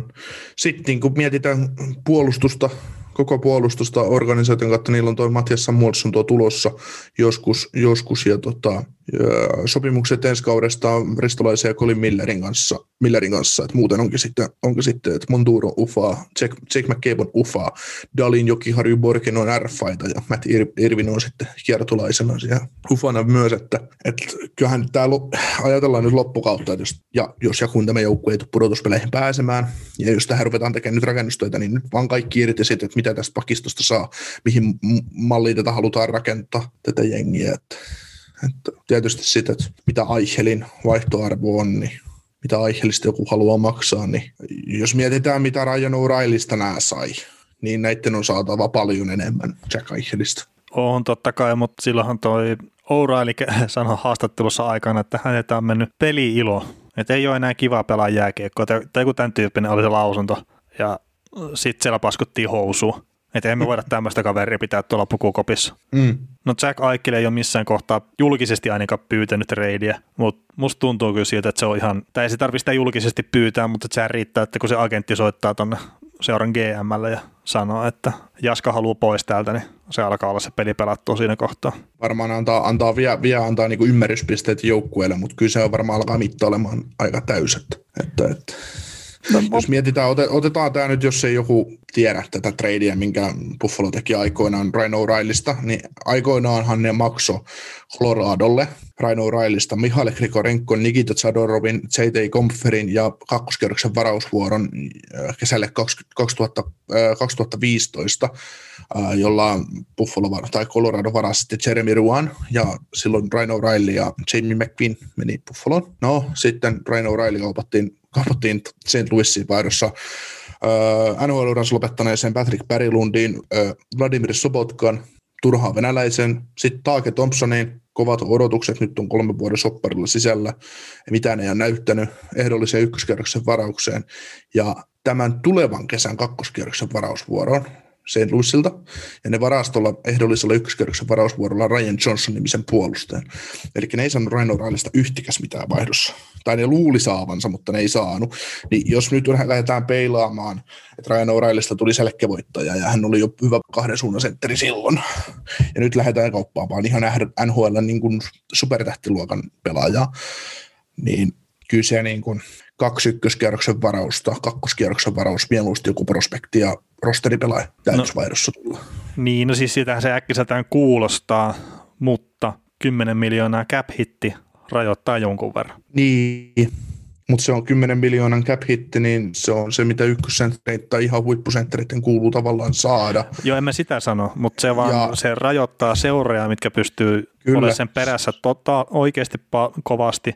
Ja sitten, no heitetään nyt vaikka Los Angeles Kings. Ja, siellähän olisi kaikki, mitä, mitä niin kuin, siellähän on paljon pelaajia, millä niin kuin toi Eichel olisi ostettavissa. On, on, ja siellä olisi cap-tilaa ja kaikkea, mutta – koetaanko siellä sitten, että hei, Jack Eichel on nyt tässä kaveri, että jos me pistetään jotakin, kyllä ne jonkun paketin löytää. Että onko Jack Eichel se pelaaja, että okei, sitten siellä on Eichel, Kopitar, ykkös kakkosentterit, Quinton Byfield tulee jossain vaiheessa sinne sisään myös. Niin että onko siinä se kolmikko sitten, minkä kanssa lähdetään menee? Nä- näkeekö se se vision semmoisena? Kyllähän se, jos sä ostat Jack Eichelin, niin kyllä sä sitten oot oikeasti tavoittelemassa menestystä. Ja ihan sama, Joo, jos vaikka New York Rangerskin, mistä on ollut niitä huhuja jo viime kesänä, niin Jack Eichel sisään, niin sitten ei voida sanoa enää kausikortin ostajille, että kattellaan vähän. Toisaalta joku voisi sanoa, että se meni se juna jo siinä kohtaa, kun Artemi Panarille pisti yli 10 miljoonaa käteen kausitasolla. Joo, joo. mutta joo, oishan se, siis jos mietitään nyt vaikka Losia, missä olisi ne kaikki palaset hankkia toi, toi tota noin pelaaja, niin sehän tarkoittaisi, jos se kauppa tapahtuisi tänään, niin Losiin tämän kauden ykkönen ja tämän, tältä kaudelta joku kakkoskierroksen varaus ja pari ehkä ensi kauden ykkönen ja sitten kaksi kolme kesän kakkonen. Täytyisi, täytyisi siirtyä. Sitten katsotaan pelaajia, että niillä olisi siellä kaupattavissa, niin ehkä kokoonpanosta siinä vaiheessa voisi jonkun Alexia Fallon tai Adrian Kempen lyödä, lyödä niin rosterista vaihdossa, mutta sitten näitä lupaavimpia pelaajia, niin niillä olisi käytettävissä just äh, hyökkäjien osalta Turkotte, Kaliev, Madden, Byfield, Kupari, Fakemu, Thomas, niillä on aika hyvä, hyvä prospektipuuli olemassa tuo, niin noistakin kavereista melkein kaksi tarvitsisi liikkua. Ja Byfield se ei ole että siellä ei, ei. Todennäköisesti, todennäköisesti Kaliev ja Turkotte, tai Kaliev ja Madden, mutta onko se riittävän hyviä prospekteja, mitä nuo Buffalo haluaa? No todennäköisesti, tai täytyisi olla, mutta, mutta jotain tämmöistä se paketti täytyy olla, paljon pikkejä, paljon pari, pari hyvää, tosi hyvää prospektia ja yksi rosteripelaaja, koska Kemppehän menisi sitten tuohon rosteriin ihan hyvin ja sen pystyisi koppaa eteenpäin jatkossa, jos haluaa. Ja sitten siinä vaiheessa Andre Kemppi on nyt kolmosentteri, niin ei ne tekisi hevon paskaa sillä enää. Niin, mutta siis totta kai se vaatii kovan paketin, on se ihan mikä tahansa. Mutta jos me nyt keskustellaan jossain kohtaa Jack Eichel kaupasta, niin mä veikkaan, että se on pettymys se vastine, mikä Buffalo tulee saamaan. On, on. Ehdottomasti se on pettymys, mutta siinä ei, tar- ei, siinä ei saisi käydä niin, että se olisi pettymys, mutta että sä vaan, sä oot sitä monta kertaa puhunut meidän podcastissa. Mä toistan tai itse asiassa yllättävän paljon, että sä olet monta kertaa sanonut sitä. Mutta, niin, ootko huomannut, että mä en palauta ikinä sitä palvelusta? Joo, sä oot tosiaan monta kertaa sanonut, että ykkössenttereitä esimerkiksi ei kaupata ja ja myös sitä näkee puhuttavan paljon, että kun sä lähdet kauppaan jotain elitijätkä, oli se pakkimaalivahti, setteri tai laituri, niin et sä saa ikinä semmoista vaihtokauppaa siitä takaisin, että sä olisit tyytyväinen. Ei ole sellaista korvaavaa. Jos ei se ole sitten, että ajatellaan nyt niin kokeneesti, että vaikka Malkin ja Ovechkin lähtisi, ei sekään, ei se, ei se, ei. mutta jos sä vaihdat vaikka Ovechkin ja Crosbyn päittäin, niin mä luulen, että molemmissa jäädään kaipaamaan. Niin, totta kai, mutta mut sitten jos, jos Joe Säkikiltä kyselee, että onko jäänyt kaipaalle esimerkiksi Matt Duseinia, että mitä mieltä se on siitä pelaajakaupasta, niin varmaan ihan tyytyväinen. Hmm. Tai sitten ot, ottavan, kun ton, niin ottavan suunnalla, niin toi Erik Carlsoni, miten meni? Varmaan ovat ihan sille suhkot ok sen kanssa. Mm. Et siis onhan sille, näitäkin. Ne, ne, niin ja sille naureskeltiin sille Six Assets jutulle, jutulle mutta ne mieluummin ne kuusi assettia kuin ylihintainen ruoskasia pakistossa. Mutta ne on hankalia. Ja siis Jack Eichel on pelaajana kuitenkin parhaassa peliässä. Niin, ja tulossa siihen vielä kaiken lisäksi. On niin, no siis sekin, että 24V. Niin. Et se, se, on vähän eri asia sitten taas, jos vajaa 30, vaikka 282, mitä se Erik Carlson oli silloin, kun se myytiin. Mm. Tai sitten Matt Dusein, mikä oli myös tyytymätön. Nehän vaikuttaa myös siihen pelaajan kauppahintaan, että jos sä et ole tyytyväinen. Paitsi, paitsi jostain kumman syystä tässä Matt Dusein kaupassa se ei vaikuttanut siihen. Niin ja sitten kun se oli kolmen suuntainen kauppa vielä, että siinä vähän kolme joukkuetta niin liikutteli pelaajia. Niin. Mutta siinäkin kaupassa ne kaikki sentterit on ollut turisteja. En tiedä oikeasti, Turis ja, Turis ja Dusein samassa kaupassa, niin, niin, Turis on ollut turisteja, ne oli vielä kaikille samassa joukkueessa. niin, turisteja. niin, kaikki on turisteja. Et eihän siinä ollut, siis ei siinä kauppa, kaupassa hyötynyt kukaan muu kuin Colorado, joka sai, sai Sam Kiradin ja mun mielestä varausvuoron paratakseen Keilmakaarin. Ei, kun Bowen Byram. Ah, no. Ei, siis muistaakseni oli Bowen Byram. joo, joo. mutta se, että Colorado oli voittaja. Sitten ne sai, se, ne sai niin lupaavan venäläisen Kamenevin jostain nyt NHL-pelaajasta lopulta tullutkaan. Ei kun Kamenev pistettiin kiertoon. Joo, no, mutta, mutta se, se ei liity kuitenkin. tähän. Se ei liity Buffalo. Ei, ei liity. Ja, ja itse asiassa tähän liittyen meille tuli kysymyskin, että, että onko tyyliin Taylor Hall yksi NHL yliarvostettuimpia pelaajia tällä hetkellä, niin ei välttämättä.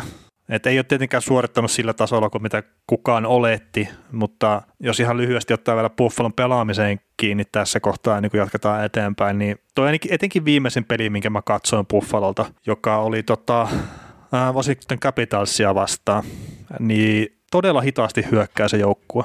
Siis todella hitaasti. Et mä en muista yhtään semmoista, jos ne saa vaikka puolustusalueella kiekon ja lähti hyökkää, niin mä en muista yhtään semmoista hyökkäystä, missä Washington Capitals olisi ollut valmiina ottaa näiden hyökkäystä vastaan. Mm. Nähän samanlaista ele- e-, elettä oli tuossa Buffalo ja New York Islandersin välisessä pelissä.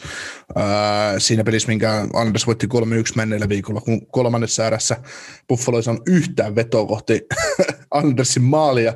Ja siinä vaiheessa, kun otti tyhjän maalin lopussa kuudella viittavasta, niin ennen mennä niin oman maalin takaa päästä liikkeelle, kun toi Islanders otti ne kiinni sieltä. Joo, ja siis se, oli, se, se oli todella, todella ikävän näköistä.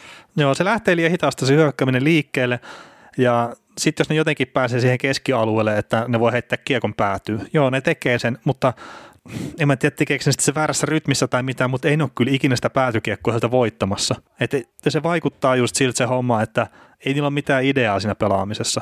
Tai sitten, että karvaksi ne ylipäätään hyökkäys päästä sitä aggressiivisesti sitä kiekkoa pois, mitä monet huippujoukkueet tekee. Että ne pyrkii siihen kiekoristoon heti siellä vastustajan puolustusalueella, eli heidän omalla hyökkäysalueella. Monet huippujoukkueet pyrkii tähän ne luo niitä maalipaikkoja sitä kautta.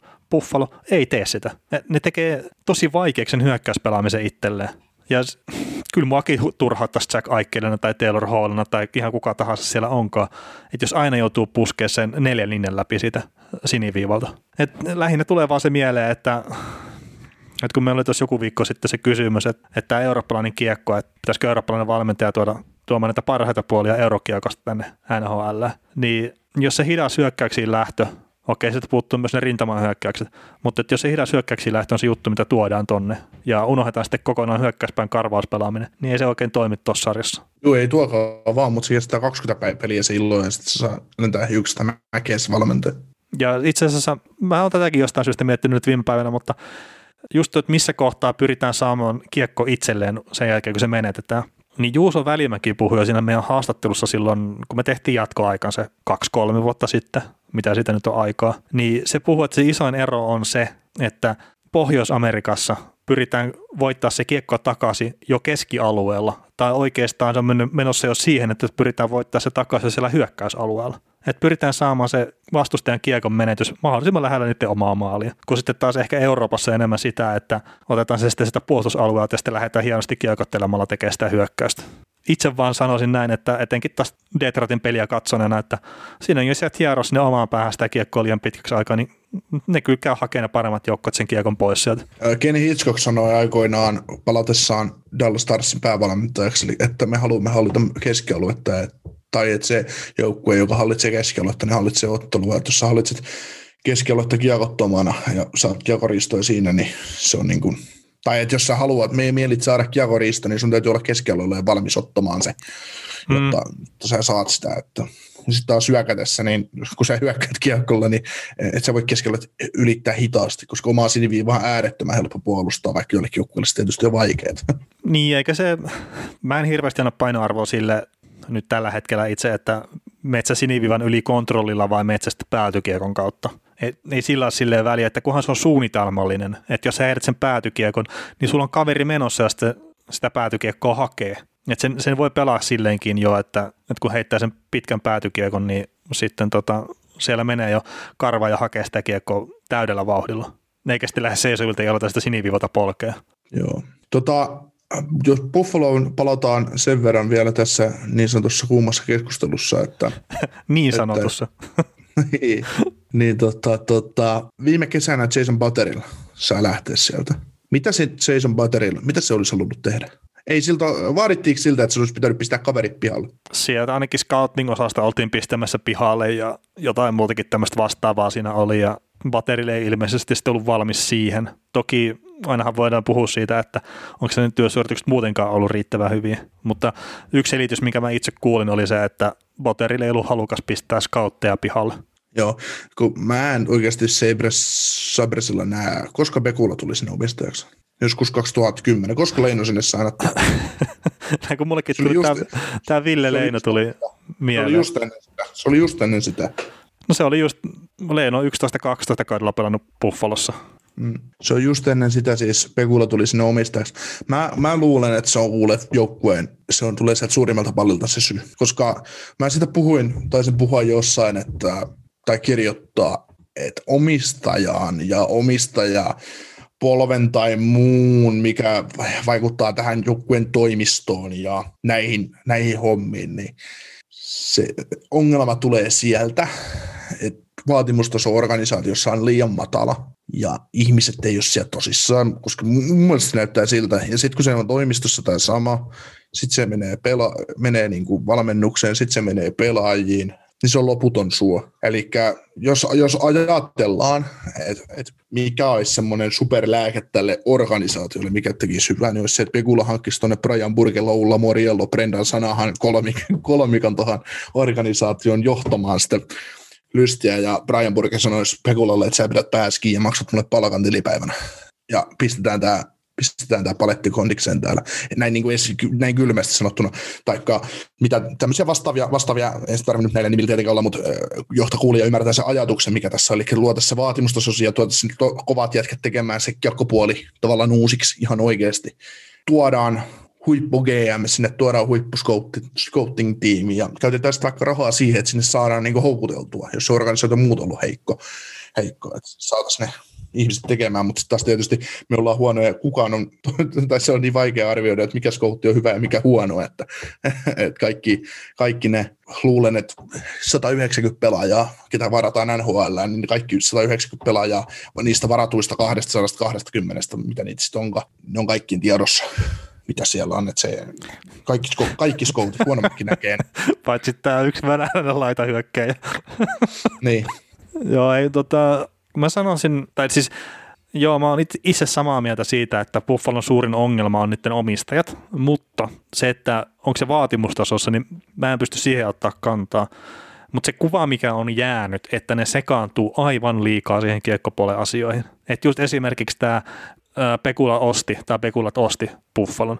Sanotaan, minä en nuku ennen kuin tämä joukkue on taas mestari. No kannattaisi varmaan nukkua jossain kohtaa, rupeaa tulee aika pitkä, tai painan tuota univelkaa pikkuhiljaa. Mutta se, että mm. ostetaan Christian Ehrhoff sinne, tai otetaan, palkataan isolla rahalla, palkataan Ville Leina sinne isolla rahalla. Kaksi täysin väärää heppaa, mihin pistetään rahaa kiinni. Ja sitten kun nämä jatkuu, että Jeff Skinneri, Kyle Okposo, milloin ketäkin, nyt on Taylor Hall. Siis älyttömän hyvä pelaaja Taylor Hallikin, mutta täysin väärä pelaaja mun mielestä tohon joukkueeseen. Mm. Että kun te ei ole lähelläkään sitä mestaruuskandidaattia ollut. Mm. Matt Molson. Niin siis Carter Hutton. siellä ei ole mitään järkevää kuvaa siitä, että mitä ne pyrkii tekemään. Mm. Et ne, ei, ne ei yritä olla huoneja eikä ne yritä olla hyviä.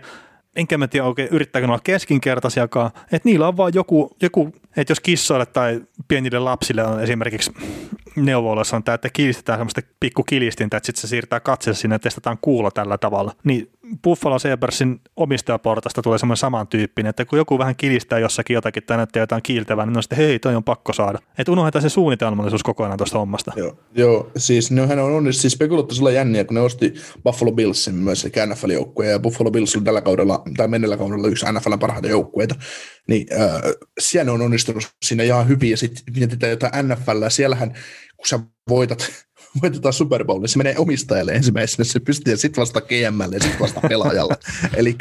eli että onko siinäkin yksi sellainen ongelma, että täällä omistajat, omistajat tavallaan just kirjaimellisesti puuttuu liikaa siihen, että haluaisi olla enemmän vaikuttamassa siihen työhön, eikä ymmärrä, se, eikä ymmärrä sitä, että me maksetaan palkkaa niille kavereille, jotka hoitaa meidän puolesta näitä asioita. Ja he pääsevät sitten Stanley Cup-juhlissa joskus nostamaan sitä pyttyä, jos ne sinne tulee, että sa, mietitään nyt vaikka joku San Jose Sarksin omistaja, ei se olisi keksiä siihen keskuskaan. Hei, mitä haju. Niin, se, onko se, eikö se saksalainen kaveri tai joku tämmöinen? No, mutta ihan sama. Mut, siis semmoisia, että sitten voi, voidaan olla tästä Buffalo lähellä on semmoinen kaupunki kuin Ottava. Me voidaan olla mitä tahansa mieltä Eugene Melnikistä, mutta, mutta kuinka paljon se sitten oikeasti vaikuttaa siellä? No, Et kuka, sitä- kuka sitä laivaa keinuttaa?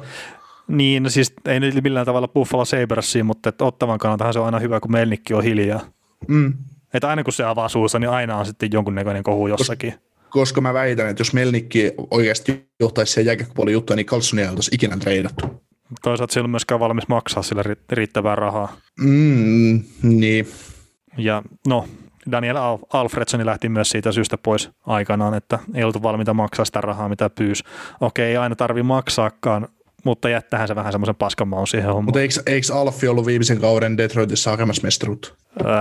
No joo, ehkä sitäkin, mutta et kyllä sinne siis rahahommat oli myös, että se saa varmasti enemmän rahaakin myös sieltä. Joo, mutta siis se, että oliko sitten niinku myös nähty se, että Alfille ei ole enää, se on vanha, että sille tälle joukkueelle enää käyttöä. Että se an- annettiin se mahdollisuus myös mennä sitten toiselle, että, että ei oltu valmis maksaa sille kehäraakille enää siitä, että vaikka sillä oli ikoninen pelaaja sille joukkueelle ja kapteeni, niin silti sama se oli Mike Modan olla Dallasissa, se lähti Detroittiin hakemaan mestaruutta vielä. Mm, niin, niin. Mutta nämäkin on sitten, no se on eri keskustelu, mutta että jos se Alfredsoni, ikoninen kapteeni joukkueessa, että jos se haluaa tehdä sinne sopimuksen, niin pitäisikö se nyt antaa vaan tehdä ja maksaa sillä vähän liikaa vai kannattaako ne sillat polttaa sitten siinä kohtaa? Mm. Mutta noin nyt on monenlaisia. Mutta hei, mä nyt väitän vielä tosiaan tähän loppuun vielä sen, että Jack Eichel, että kun 2021 22 kausi alkaa jossain kohtaa syksyllä sitten, niin hän ei pelaa enää Buffalo Sabersissä. Joo, me ollaan Erik Carlsonit ja Patrick Laine täällä huhuiltu, että ne, ne eivät pelaa missä joukkueessa juuri ennen niiden tradeja ja näin on myös käynyt. no joo, joo. Ei, Ja siis oike, oikeasti mä... Buffalo, Buffalo, Buffalo sai meidän siunauksen tälle asialle. no niin. Ei, mutta siis oikeasti mä toivon, että hän pelaa ja Buffalo saa laivansa oikaistua, mutta ei näytä tällä hetkellä siltä. Te kysytte, me vastaamme osio sitten seuraavaksi. Ja, ja tässä nyt Panthersista oli äsken puhetta jo myös, mutta että tuli kysymys, että voittako Florida Panthers ton keskisen divisioona vai onko Tampa Bay liian vahva. Ja sitten vielä arvio siitä, että minä vuonna Detroit-fanit voi odottaa seuraavaa Stanley Cupia. Mä luulen tuohon Detroittiin, että 20, 25. Mm, mä sanoisin, että kymmenen vuotta eteenpäin, niin katsellaan sitten. Mm, niin siis Stanley Cupin odottamisesta, että se, että sä oot pudotuspelijoukkue, kun pääset pudotuspeleihin, voitat, kuitenkin se pudotuspelit on aina se, että sä voit, aina on mahdollisuus, ainoa mahdollisuus, kun sä sinne pääset, mutta se, että onko se aito mahdollisuus, niin se on toinen juttu. Et sanotaan, että mä luulen, että ne on viiden vuoden päästä, ne on taas takaisin, neljän viiden vuoden päästä ne on takaisin niin kuin semmoisena äh, varteuttavana pudotuspelijoukkueena joka vuosi. Mm, Se, se voi olla, mutta Mä, mä, mä näen tuossa Detroitissa paljon semmoisia juttuja, juttuja niin prospektipuolella muutenkin, että se laiva, laiva kyllä tuosta käännähtää oikeaan suuntaan. Sitten se vaatii vain pari vuotta, että se on niin pudotuspelissä. niin ja sitten tietenkin ehkä pientä, onko tuuria nyt sitten väärä sana varausten suhteen, mutta, mutta ei se nyt ihan tässä heti lähivuosina tapahtumassa, että et itse asiassa ensi vuosi saattaa antaa sille jotain osviittaa siitä, että miten pitkä se odotus jatkuu, että sitten voisi kuvitella, että Morris Saideri esimerkiksi tulee pelaa NRin puolelle, niin Mm. Kun ainakin täyspäiväisesti, Ens... siis sehän saattaa tällä kaudella ehkä pelaa, kun Euroopassa loppuu pelit, joo, jos sen ihan tota, väärässä on. Joo, joo, mä luulen, että ensi, kaudella, ensi kaudeksi, niin kun nuo pääsee noista ufista, ufista eroon, tai noista vanhoista jääryistä, Church Nielsen, niin siitäkin pääsevät vielä eroon, niin saa jonkinnäköisen muottiin se joukkue, niin sitten se on se, kun se kääntyy se suunta oikeaan suuntaan, ja ensi kaudella, ensi kaudella ottaa stepin, mutta silti päätyy varaamaan top 10, ja sitten sit sen jälkeen, kun kaikki nämä kuuluisat nuoret pelaajat ovat vuoden kokeneempia, niin sitten sit ne on haastoja jo pudotuspelikamppailuja ja muihin. Ja sitten sinne pystytään haalimaan ufia. Joo. Muitakin kuin jotain, jotain tyyppejä, mutta tota, joo, Floridaan kun otettiin koppiin, niin kyllä mä väitän, että Tampa Bay olisi loppupeleissä liian vahvaa, että, että tästä kausi taas etenee ja se ru- rungon leveys ja laatu tulee esiin entisestään, niin Tampa Bay porskuttaa division voittoa. Niin, ja sitten kun se on tämmöinen Karolainenkin mukana vielä. Niin, ja siis ei, kyllä mä luulen, että siis mä, mä kehtaan sen väittää, että Florida on pudotuspelijoukkue, mutta joo, niin joo. Karolaina ja niin kuin Tampakin, mutta, mutta se, että... Tarviiko meidän kohta tehdä sitä liveä enää, kun me voidaan tässä jo luetella, että ketkä mennä pudotuspeleihin? Mm, liven tarkoitus on ei ole pelkästään se. No ei tietenkään.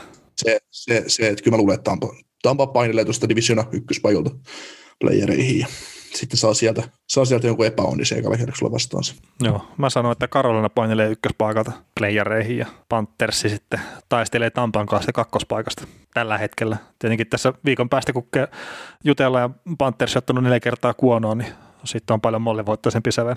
Mehän kerrottiin se, että ei ole pudotuspeleistä. Ihan tuuliviiriä. Öö, Floridasta sen verran, vaikka meillä olisi live sieltä tulossa kahden ja puolen viikon päästä, niin Bobrovski Drieger asetelma. Öö, Bobrovski saa paljon paskaa niskansa edelleen, mutta nyt, nyt tuo joukku on selviytynyt hänen niin sanotusta heikosta alkukaudestaan. Kyseenalaistaisitko ykkösmaalivahdin paikkaa vieläkään? Niin kumpi siellä on itse asiassa tällä hetkellä ykkösmaalivahti? Siis Bobrovskia siis niin kuin pitkässä juoksussa. Mm, siis... Lähti, lähtisitkö sinä, ajatella käännetään nyt näin päin, että kun pudotuspelit alkaa, niin mitä saa tapahtua, että joku muu maalivahti kuin Sergei Bobrovski pelaa sen ensimmäisen peli? No tietenkin siinä on nyt joku, jokunen peli vielä, ja mä en ole itse asiassa katsonut niitä Bobrovskin heikompia startteja. Et, joo, mä tiedän, että jos tilastot katsoo, niin ne ei ole Bobrovskilla hyvät, mutta kyllä mua kiinnostaa ihan pikkasen se, että mistä syystä ne ei ole hyvät. Et sehän ei välttämättä, että jos maalivahti päästään viisi maaliin, että onko siellä yhtään sitten sen piikkiin menneitä. Niin, niin, niin kyllä mä tällä hetkellä sanoisin jo, että Poporoski on ykkösmaalivahti, mutta että pitää katsoa noita pelejä. Mm. Ja Riegeri, niin se pelasi hyvän pelin tuossa viime yönä, kun mä katsoin sitä, että ei siinä. Joo, oli, oli se myös, kun mä katsoin menneellä viikolla tuon Carolina matsin, kun Florida voitti jatko, jatkoilla, niin, niin, niin, niin, oli Rieger kyllä hyvä, ei, ei, ei sitä käy niin kiistäminen, mutta kyllä mä silti luotan Bobrovskiin ja se, mitä me nähtiin esim. huplassa häneltä, niin, niin Jahka, Flor- Jahka Florida saa sen Bobrovskin maalilleen, niin tuo on oikeastaan aika vaarallinen joukkue. Niin, ja sitten voihan se olla, että Panthers pelaa pikkasen vapautuneemmin silloin, kun Bobrovski on siellä maalissa. Et se, niin se joukkue, joukkue pelaa, joukkueethan pelaa aina eri lätkää, kun se on ykkösmaalivahti versus kakkosmaalivahti. Niin, että se sitten tulee vähän enemmän sitä hurlumheitä. Toki se ei pitäisi olla se juttu, mutta kuitenkin siis on se mahdollista, että Poporski saa sitten ehkä vähän vaikeampia laukauksia sitten hoidettavaksi kuin Driegeri, mutta tosiaan se vaatii sitä, että saa niitä pelejä alle ja sillähän nyt tämä oma keskittyminen ainakin lähtee enemmän just tuohon keskeisen divisioonaan sitten, että, että tulee katsottua niitä pelejä nyt sitten paljon tässä lähiviikkoina, että saa sitten sinne liveen sitä parempaa matskua. Seuraava kysymykseen mulla on suora, suora vastaus ja lisään sitten, että livessä lisää, mutta mitkä ovat keskeiset pelilliset ongelmat Nashville Bison suorituksen taustalla? Öö, yksi hitaus ja kaksi sentrit. Mm. Mulle tulee vähän sama fiilis Nashvillestä kuin Buffalostakin, että, että vähän liian hidasta se pelaaminen just. Ja edelleenkin sitten ei mitään romaania sieltä pois, mutta jos on se sen hyökkäyspelin katalysaattori, niin ei se ole oikein hyvä juttu. Mutta ei sen pitäisi olla siellä hyökkäyksen kädessä menemässä ja ne. Onko Mattias Ekholm kaupan? Mm, on. Kuulemma kaupan. Ja kaikki muukin, mitä ne saa irti vaan. Että, ja näin, että, että Roman Josi oli ja Pekkarinne oli jonkun uhun mukaan ainoat, mitkä ei ole kaupan. Joo, rinnettä sieltä ei ole mikään kauppaamassa, eikä rinnettä varmaan kukaan edes halua, mutta se, että...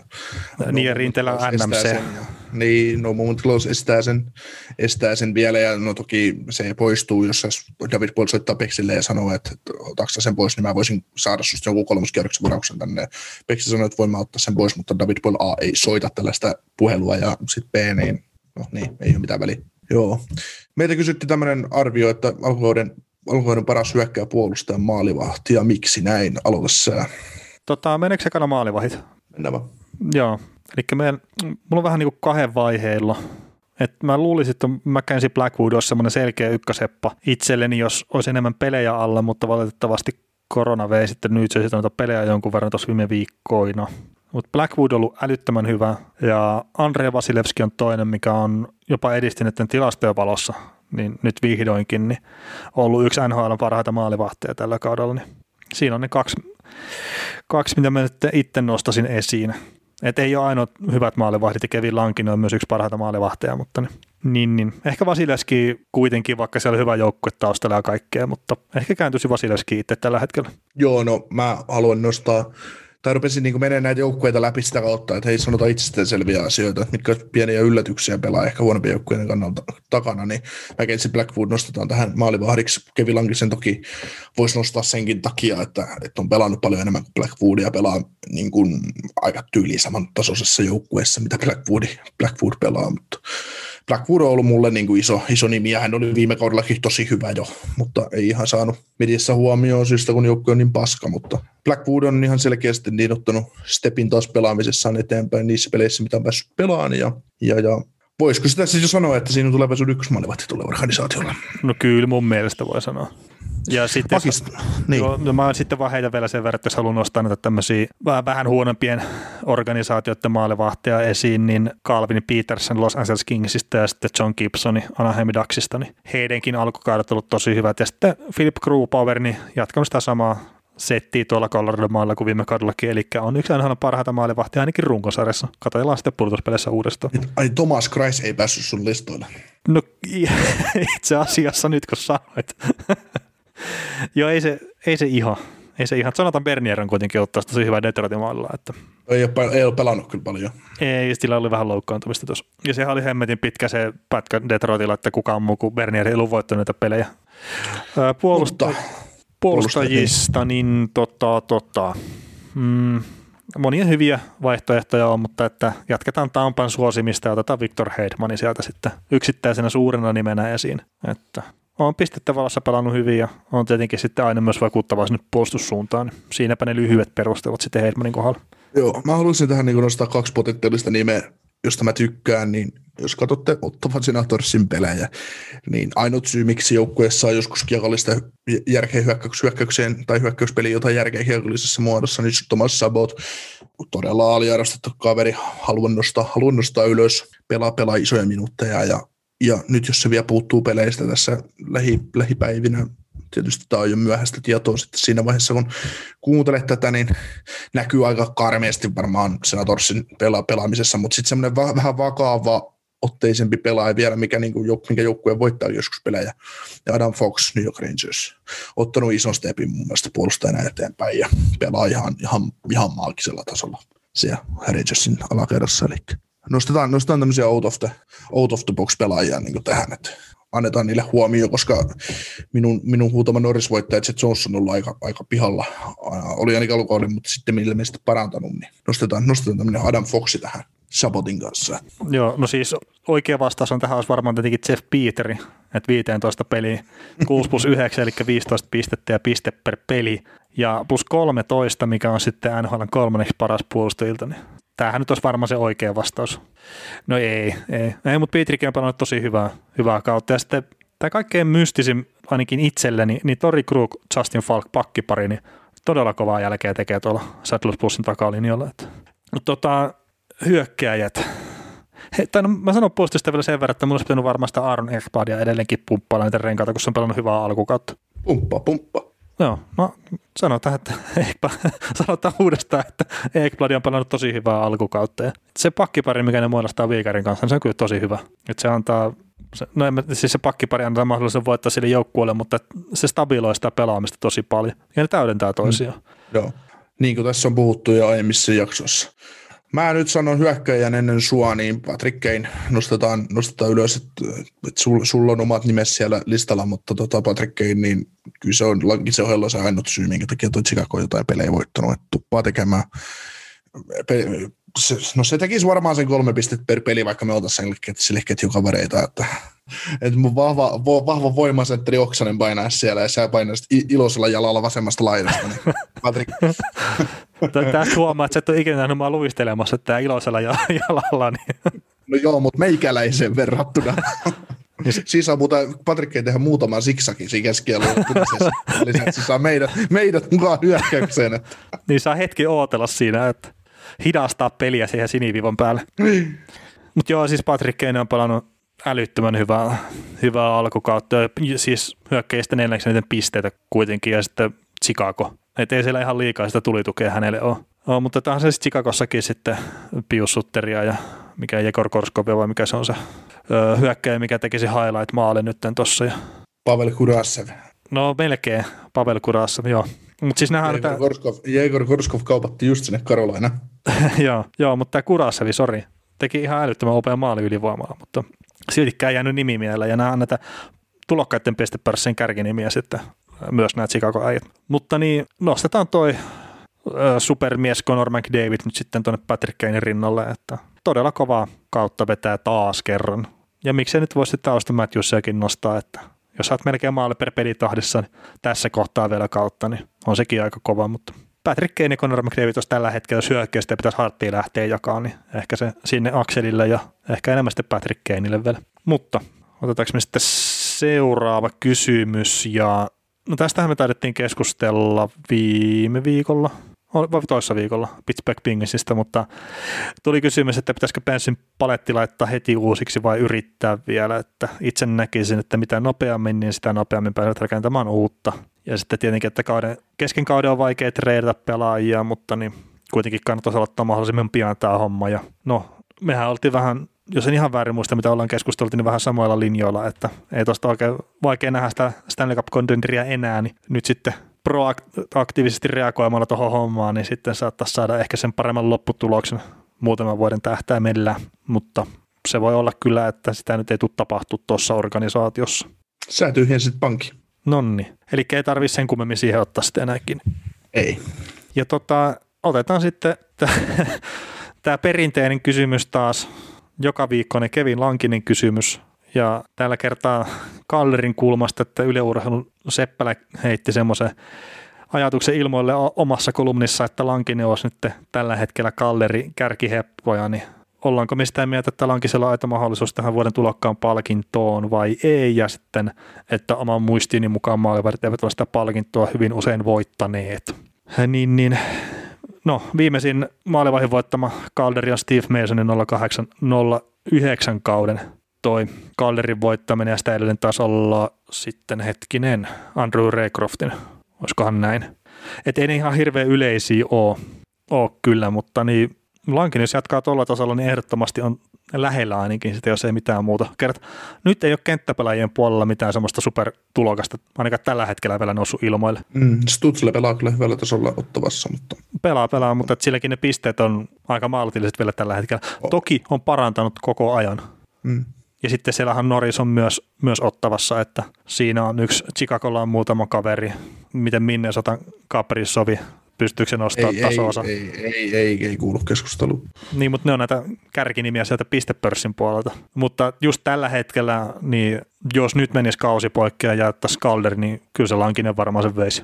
Voisi hyvin viedä. Ja mä itse asiassa sitten kattelin semmoisia, että, että kun on näitä kaiken maailman vesinäkeskusteluita ja muitakin ollut, ja ja miksei Harttiakin ja ihan kaikkia varmaan Norris Trophit ja kaikki ollaan lankiselle tunkemassa, niin, niin, niin tämän vuoden tulokaspalkinnon ja sitten Vesina on voittanut kaksi maalivahtia NHL historiassa. Ja niistä toinen oli Tom Barasso, voitti aikanaan 18-vuotiaana Pittsburgh Penguinsin paidassa tommosen. Mutta sitten toinen on tämmöinen kuin Ed Belfour, niin varamattomana pelaajana teki sopimuksen Chicagoon ja siinä ekalla kaudella kerkesi pelaa jonkun verran pelejä, mutta ei sen vertaa, etteikö et, et ei mennyt tuo tulokas status umpeen, mutta niin ensimmäinen täyskaus Chicagossa niin voitti sitten Calderin ja myös Vesinan siinä, että olisi tämmöisiä historiallisia yhtymäkohtia, että varamattomat pelaajat joukkueena Chicago Blackhawks ja molemmat täytyy olla 25-vuotiaita.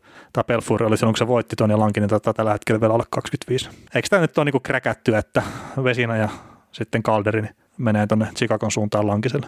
Ja mutta Pelfurilla ei jääkö maailmanmestaruutta. Ai hemmetti. No ei sitten. Kaalaankin on kovempi, mutta Belfurilla on Stanley Cup toistaiseksi. Niin toistaiseksi. Niin, siis niin kuin jo on ja tulee varmasti olemaan. Ai niin sä- Lankiselta puuttuu. niin sä meinaat, että nyt NHL tekee sen päätöksen, että Luistin oli siellä alueella, että viedäänpäs Buffalo suuntaan se Oi voi. kova kannanotto tähän loppupuolelle vielä. Nyt se on, nyt se on myönnetty. Sitten samaan aikaan, samaan aikaan niin jatka, Janetskit ja kumppanit tuodaan jäälle ja Tepsi, Tepsi Jokerit jatkoaika jatkuu, jatkuu, mi- minkä vuoden finaalit ne nyt olikaan. Ei ollut korkeamailla. No eihän se ollut. Mutta joo, hei, ehkä me ruvetaan pistää tätä jaksoa kokonaisuutena nyt pakettiin kiitellään seurasta ja palaillaan taas viikon päästä ääneen sitten uudestaan. Joo, kiitos. Kuuntelit näköjään sitten ihan loppuun asti. Veli ja Niko kiittää. Ensi kerralla jatketaan.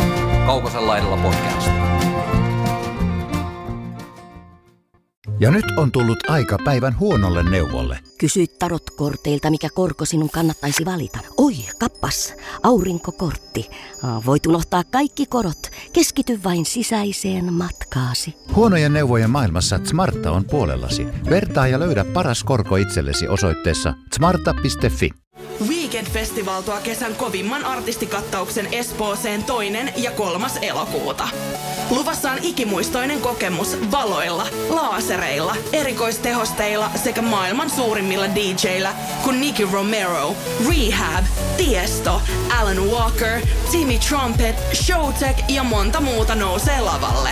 Lippujen hinnat nousevat 6. toukokuuta.